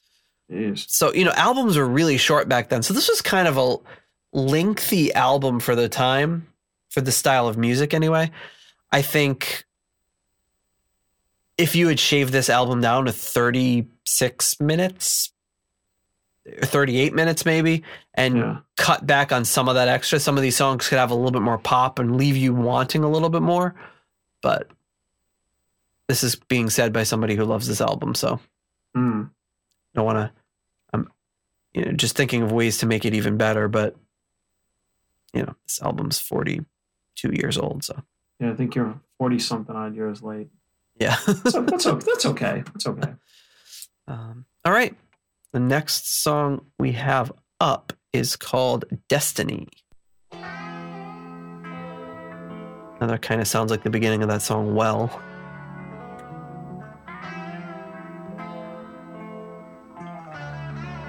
except it's There's a trapeze kind of beginning to it. yeah. Coast to I mean, you coast probably of figures because, like, yeah, well, probably because the the guys from playing on it from trapeze probably makes sense. as well.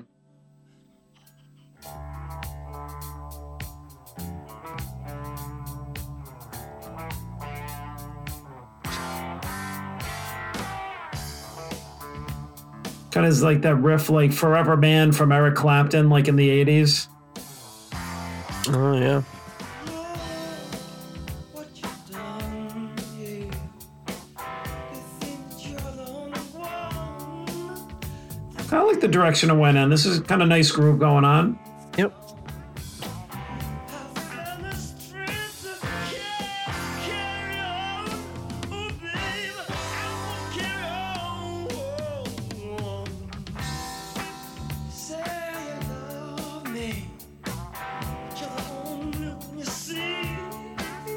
See, now I feel like the effects on his voice aren't as strong on this song. I feel like they dialed them back, or it's there's nothing on it at all.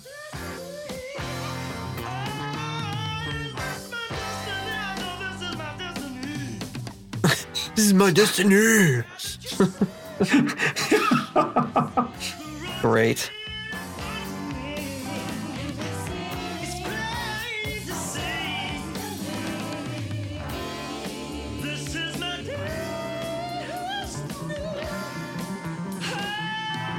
Wow, he's really just. Hear the bass? oh, he's still shit. going. yeah, You you love it so much. I do. Uh,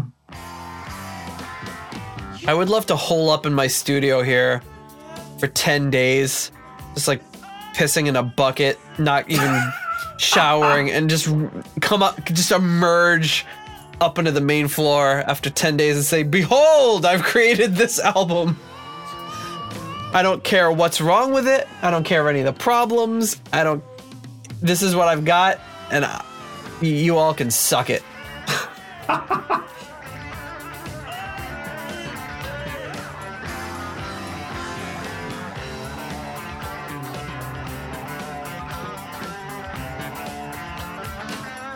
there's a lot going on there.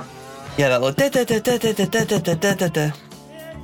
I feel like the guitar was playing and the bass was just like, oh no, you know, you're not stealing focus in the background. I, I know I've, I've dominated every second of this album, but I'm not going to let the guitar player come in with 20 seconds of solo go unchecked. I like this part here.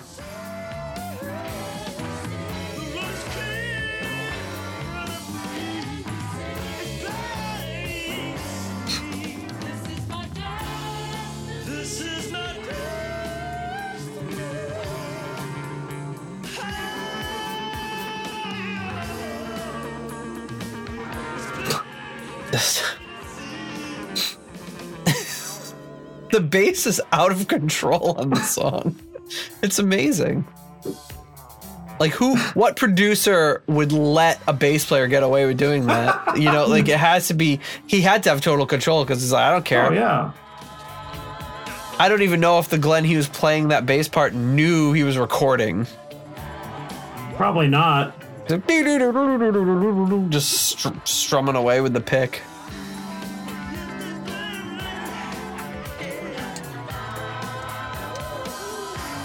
Still, he's still going too. He's not. He's not laying down a foundation. He's just.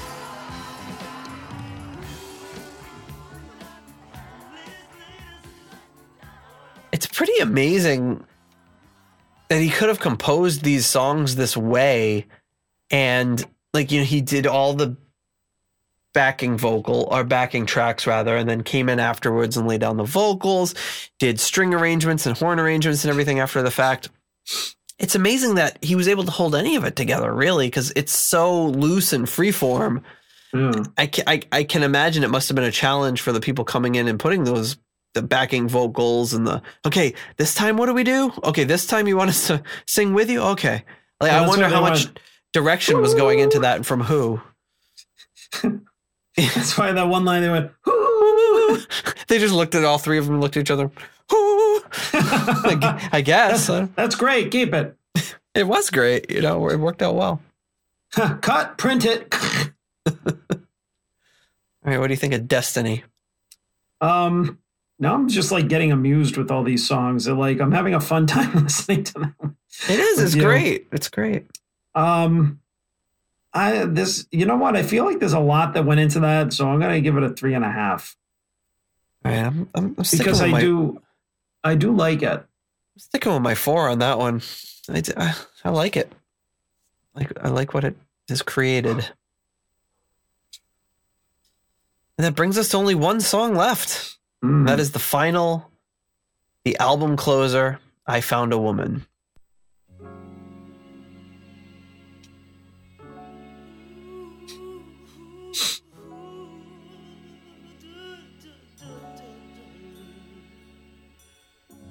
Yet another mellow Glenn Hughes crooning opening.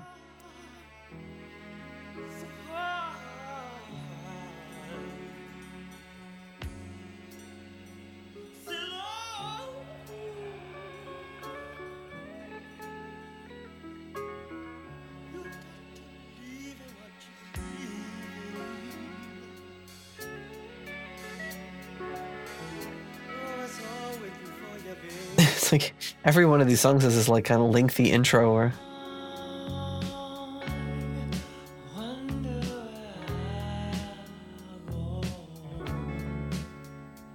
Again, another like kind of coast to coast feel. mm-hmm.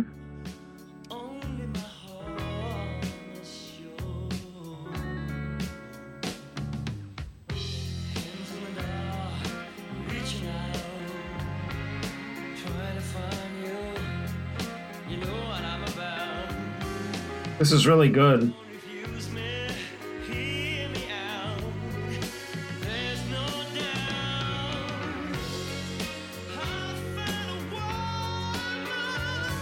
I love the the string arrangement here.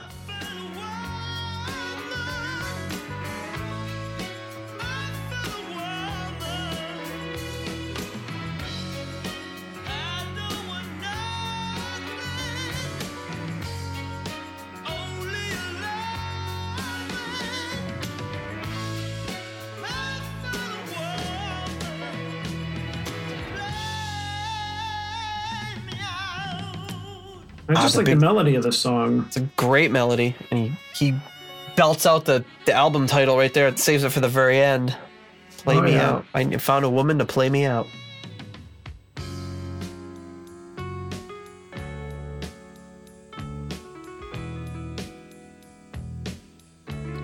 And it's kind of like a little more restrained. Like the bass isn't, isn't doing anything wacky. After the last song, anything is restrained. Uh, play, I could play a Stu Hamm song, and you'd be like, "Ah, very understated bass line on this song." You could do like all bass sweep arpeggios, and it would be less would be less busy than what we heard earlier.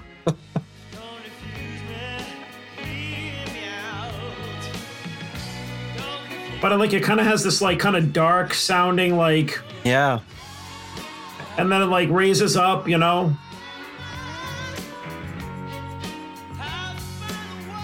Like I don't know what it is, like the the the like what key or whatever, but it just it kind of switches to this kind of like almost like a minor dark sounding thing, and then it just kind of like goes into this like really uplifting part where we're in now.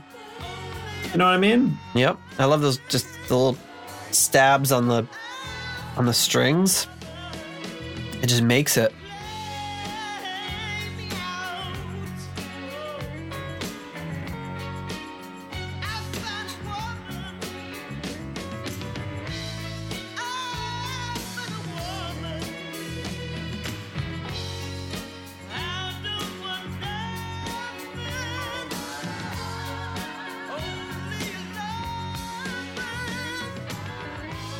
This is and this is one of the songs that probably has more of a concise arrangement, and being that it's Yeah. only four minutes even, and the first almost minute is just that intro.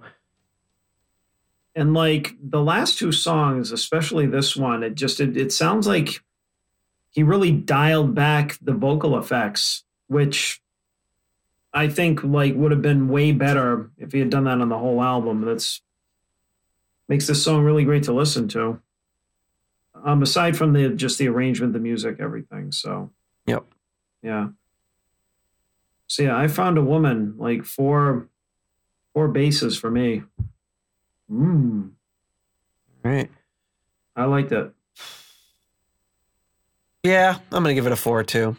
I toyed with a four point five, but I mean, I like I really like Glenn Hughes ballads, you know, or slow songs or yeah, he can he can do a lot with. I mean, he can do a lot with anything, but with that particular style of song, he can he can really just own it. mm-hmm. There we have it. The Glenn Me Hughes Out. "Play Me Out" album. it is pl- it is played It- out. we have played it out. We Now have- in this on the CD release, there's an additional one, two, three, four, five songs. But we're not getting to those today. We're just going with we're kind of staying strict to the original albums as they were released. Mm. So, despite how much you liked it, we both fell inside of a. Um, well, you obviously liked it more than I did, but we fell into like almost like a like a point forty four variance in how much we liked it. Which is one of Um, our bigger variances. Aside from Um, who do we think we are, and it's tied with the Stormbringer. and Sheer Kazoo. Sure, because was a Well, little we, bit, yeah, it was a little closer, but not by yeah, much. shouldn't count it. But yeah, so this is uh, like firmly in the, you know, like I'm, I'm like three three point four four. You're three point eight nine. hmm So with a combined total of seven point three three, which you you always like. Your your good ratings always make these things like swing, give them the upswing here. Um, to put that in perspective, though, it's like um, similar rating to Fireball. Yeah.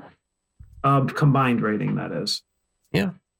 Um, which again, I know that like uh, you can only know so much from numbers, but it's kind of interesting to see stuff like that, like you know where where we would rate like uh solo releases and stuff like this in comparison to like the early like just like classic purple albums and be Yes. like wow i like this one slightly more than fireball but This there's a a lot that goes into it It's a go-to album for me. Something if I'm, I'm in the right mood, I, I'll always put it on.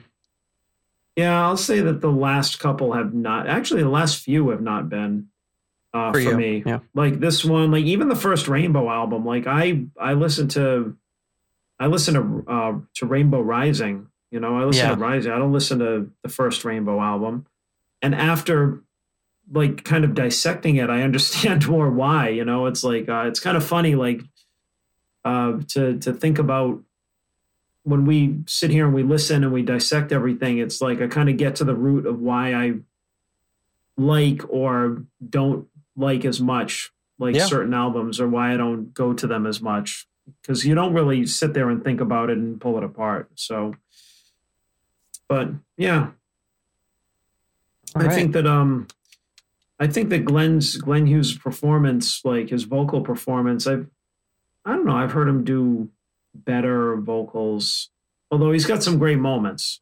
Oh, sure. But yeah, but it is it's all over the place, yeah. Yeah, and I mean like that's production notwithstanding. Right. Um, but anyways, All right. Glenn Hughes, play me out. So, after this album was released, so they finished recording this album. Glenn Hughes gets on a plane with Terry Rowley from Heathrow to Chicago, and they were. He said he was coming down off of speed, and the, the he got, so he got off the plane because he wanted a at one of the connection flights because he wanted a sandwich. so he leaves the plane um, and he had the masters for the album on the plane, and oops, the plane took off without him. Luckily, Terry Rowley was there and kind of kept the masters safe, but he almost lost the entire album. Yes, yes, it would. So, the album gets some mixed reviews. It got some rave reviews in the and the in the Sounds magazine from from Geoff Barton, which we'll get to in a minute. Um, diehard fans of Deep Purple just did not get this album, did not understand it, and it didn't get any real promotion. Glenn Hughes to- planned a, a tour for the album that never happened, and so that didn't get it, didn't get it any uh, didn't do it any service. It was re-released in 1983. Um, and then again, like I said, Deep Purple fans were just kind of more confused than anything else. After the release, an interesting tidbit I, I learned from his autobiography is that he, uh, Ozzy told Glenn Hughes he wanted to form a band called Blizzard of Oz with Glenn Hughes on bass, hmm, but Hughes didn't want to be in a band where he didn't sing, so he turned him down. that would have been very interesting. But I can't even like picture that scenario because like he we know that he always wants to sing. He just doesn't want to be in the background.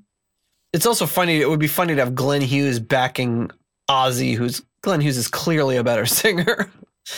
and Yeah. I love Oz as coming as an Ozzy fan. I love Ozzy, but um, it would be just funny to have Glenn Hughes and you just just sitting back there playing bass, not singing, and you've got Ozzy up in fronting the band. It just be, would be weird.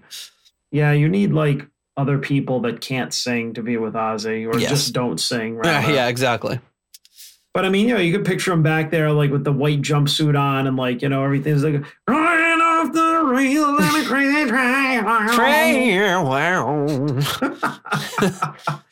Um, so people like Hughes thought that this was going to be the big this was going to be a big thing for him and it was going to lead to a big successful solo career and it probably could have but the drugs really really held him back. So i'm going to re- start off with this positive review from sounds magazine 1977 it's long so i'm just going to give some some uh, excerpts. So geoff barton says in sounds magazine in 1977 he says now, this record has been out for an age, I know, but it's only recently that I've been able to get my hands on a copy.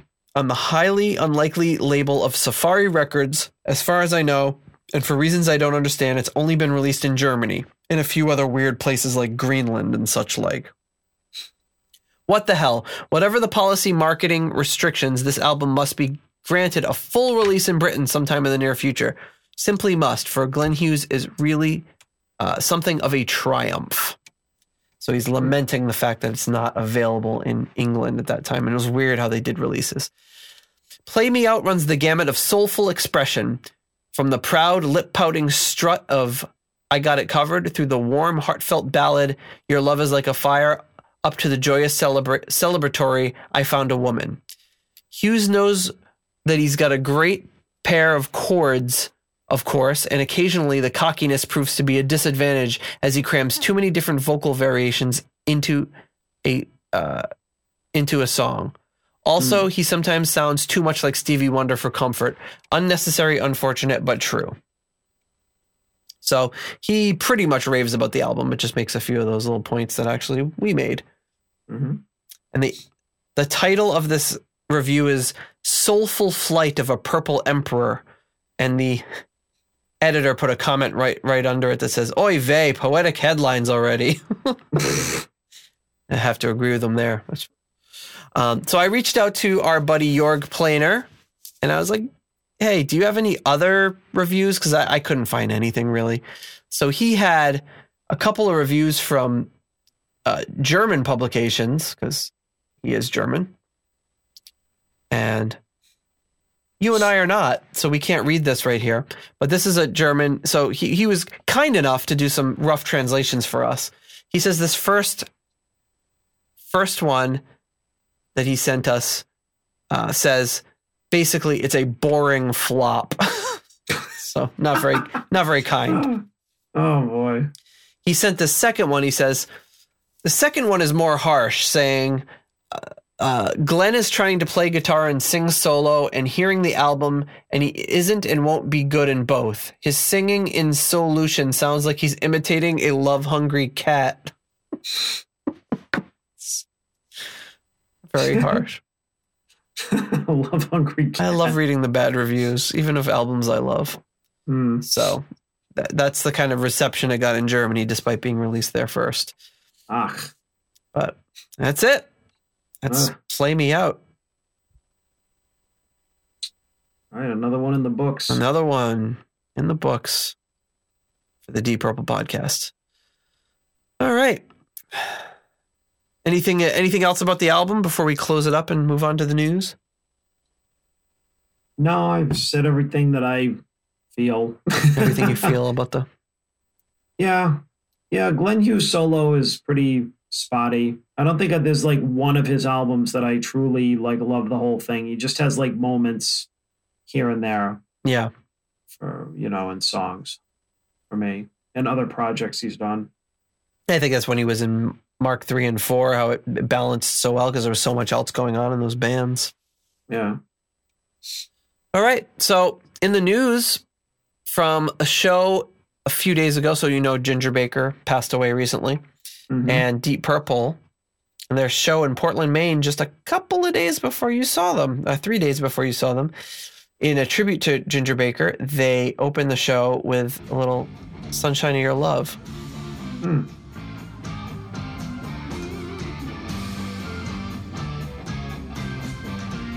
Glenn Hugh, uh, Ian Gillan do his Elaine Benes dance in the background there. Did he not know the words to the song, or he doesn't even have a microphone, so I don't think he's getting up.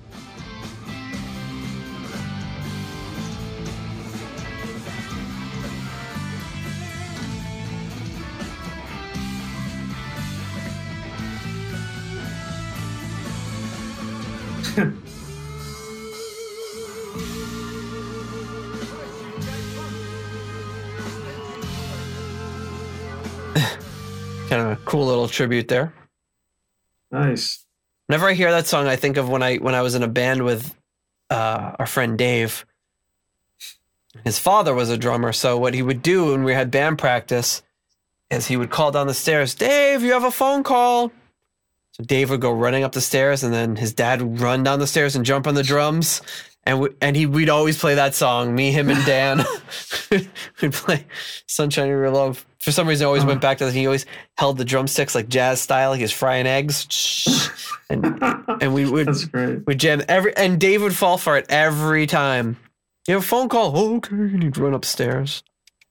That's funny. Great. I, I remember you telling me that like a while ago.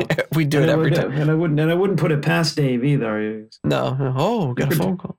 You could yeah, you could fool them with anything. No, it was pretty easy to fool. Uh, also What in the news, news, new book coming out by Martin Popoff, who's written some great books over the years about Deep Purple and many other bands. Sensitive to Light, The Rainbow Story. So this is an update to his old book that's out of print now, which is called Rainbow English Cla Castle Magic. This has a lot of extra. He says it's about 50% longer than the original. He added a bunch of pictures, new interviews, um, major overhaul in the whole analysis of the band. So, should be a really interesting read if you're into Rainbow. Check it out. And it's weird. He doesn't like have an online store or anything set up. So it's just his email address. So I emailed him the other day. I was like, hey, uh, can I get a copy of this book? He's like, sure. I was like, how, so how do we do this? And I, I just, uh, he sent me a PayPal PAL invoice. I just paid it and Oh, book nice. should, book should be coming soon. So I didn't want to wait. I didn't want to wait on that one. So You know, it's um, it's funny because I had a uh, just makes me think of um the other night when we went to the to the show. Um, uh, you know, Peter had the extra ticket, Mhm. so I'm like, so um, yeah, man, uh, how do I uh, how do I pay you back or something? They said, do you have Venmo or something? And Yep. He started. He, him and his friends looked at each other and they started laughing. I'm like, what? And he goes, um, I can't remember the exact story. But he said, no, no, it's kind of a joke or something like. Because I didn't know what it was, and somebody asked me recently what Venmo was, and it's like, what is that? A disease or? you know, and it's just like you know, just like any any one of us would just a total like you know, you know, old school guys like in the uh, in the new world type of thing. It's like, what is this Venmo thing? Yeah, I want to like I want to pay him by PayPal because spoiler alert, he did not have Venmo, which is oh, why PayPal is PayPal works. No, yeah, it does. Um, I just like um, uh, the the interface for Venmo is like a lot uh, easier, even though PayPal has an app and everything like that. But Yeah, yeah. My wife uses Venmo. I haven't actually used it yet, but when we get a babysitter, like we'll Yeah. get a babysitter and she'll be like 20 years old. And my wife will be like, "Oh, do you do Venmo?" She's like, "No." She's like, "You're 20, like you're ha- half my age, and you don't do Venmo." So we'll have to go to the bank and go to an ATM on our way back from going out to dinner or whatever. oh um, boy, Anyway, yeah, yeah. Then it, then it works the other way. So Yeah, exactly. uh, also in the news, Steve Morse. There's a really, actually, really good interview with him. I'll put a link in the show notes, of course. Uh, the it's an episode of Ernie Ball Striking a Chord podcast.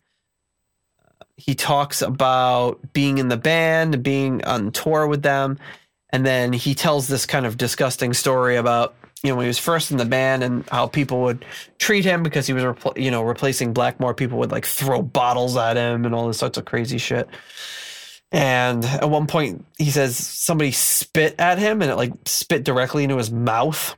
Oh yeah, Yeah, so I so I guess Steve Morse seems like a really low key kind of guy, but I guess he was not low key that night. He jumped. People thought he was just stage like uh, stage diving, but he was he jumped into the audience and attacked this guy. I would too spit in my mouth. Yeah, What it's disgusting. unless I ask you to. So an interesting, Wah wah. gross. no, but really, that's oh No, it's, yeah. that's that, that's not cool. No, I'd Um, go out there and whoop somebody's ass too if they did that. not cool. Um, then we got our history. So this will, episode will come out October 28th through November 3rd. Here is the great news that's coming up that week, or history that's coming up that week, I should say. Most importantly, November 3rd, Nick Simper's birthday. Nikki. Nicky. Born November 3rd, 1945. Look at that friggin' helmet of hair. I mean, that's I picked. I didn't accidentally pick that picture.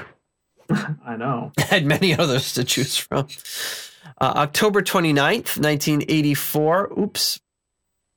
Deep Purple releases Perfect Strangers, a triumphant return of, of Mark II. And then the demise of Mark II, October 30th, 1993.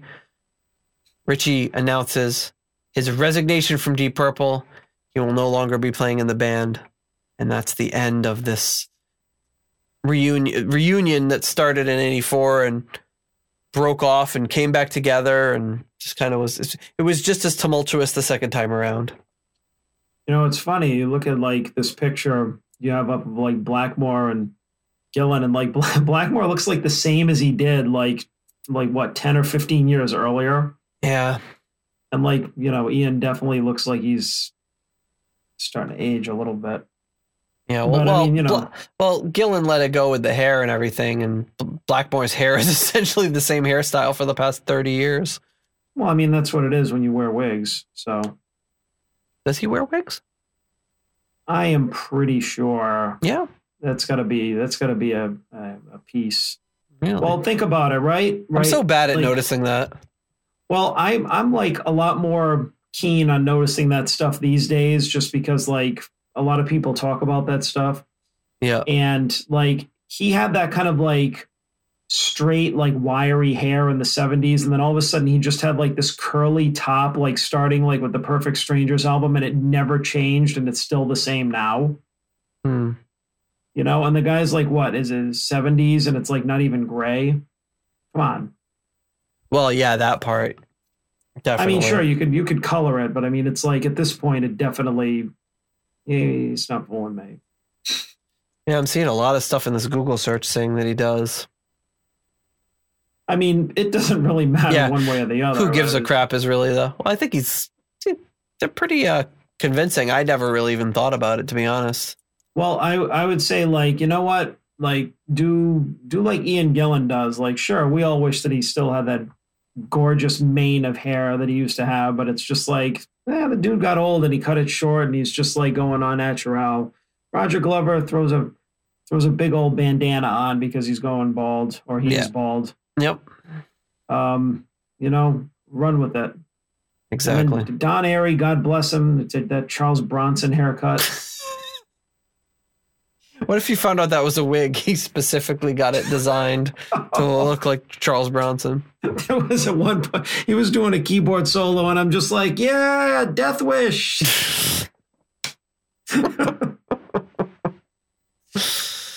Oh man. And on Oh, that boy. note, I think that's uh, all we got this week. Yep. All right. Well, next next week begins our butterfly ball extravaganza, much to the dismay of everyone but me. well, I think I'm gonna have fun listening to it again. I haven't heard it as a album or even clips for like a long time. Yeah. Well, we got a lot to cover before we get to the album. So right. we're gonna start to unravel and deconstruct all of the various people who went into putting that together, which is an immense list. So uh, you, you'll be introduced probably to some new musicians and singers you haven't necessarily thought of or heard of before. And I get a little bit of a background and, and a quick background on all of them. So it might be it might be a little bit of a shorter episode next week, next couple of shows before we Mhm. dive into the actual album because we it's kind of like we did with the Cherkazoo album. It's too much to just cram into one episode unless Yeah. we wanted like a four hour episode. So we'll, we'll we'll get kind of all the introductions of who all these people and players are out of the way, and then we'll dive into actually listening to the album, which I'm very excited to do. Mm. Yes. And with that, I'll talk to you next week, my friend. Okay. All right, take it easy. Peace out. Thank you for listening to the Deep Purple podcast. If you like what you hear and would like more episodes in the future, please donate on Patreon to support the show. You can also give us a rating on iTunes to help new people discover the show. You can follow us on YouTube, Instagram, Twitter, and Facebook for show updates. See deeppurplepodcast.com for more details. Thank you for listening.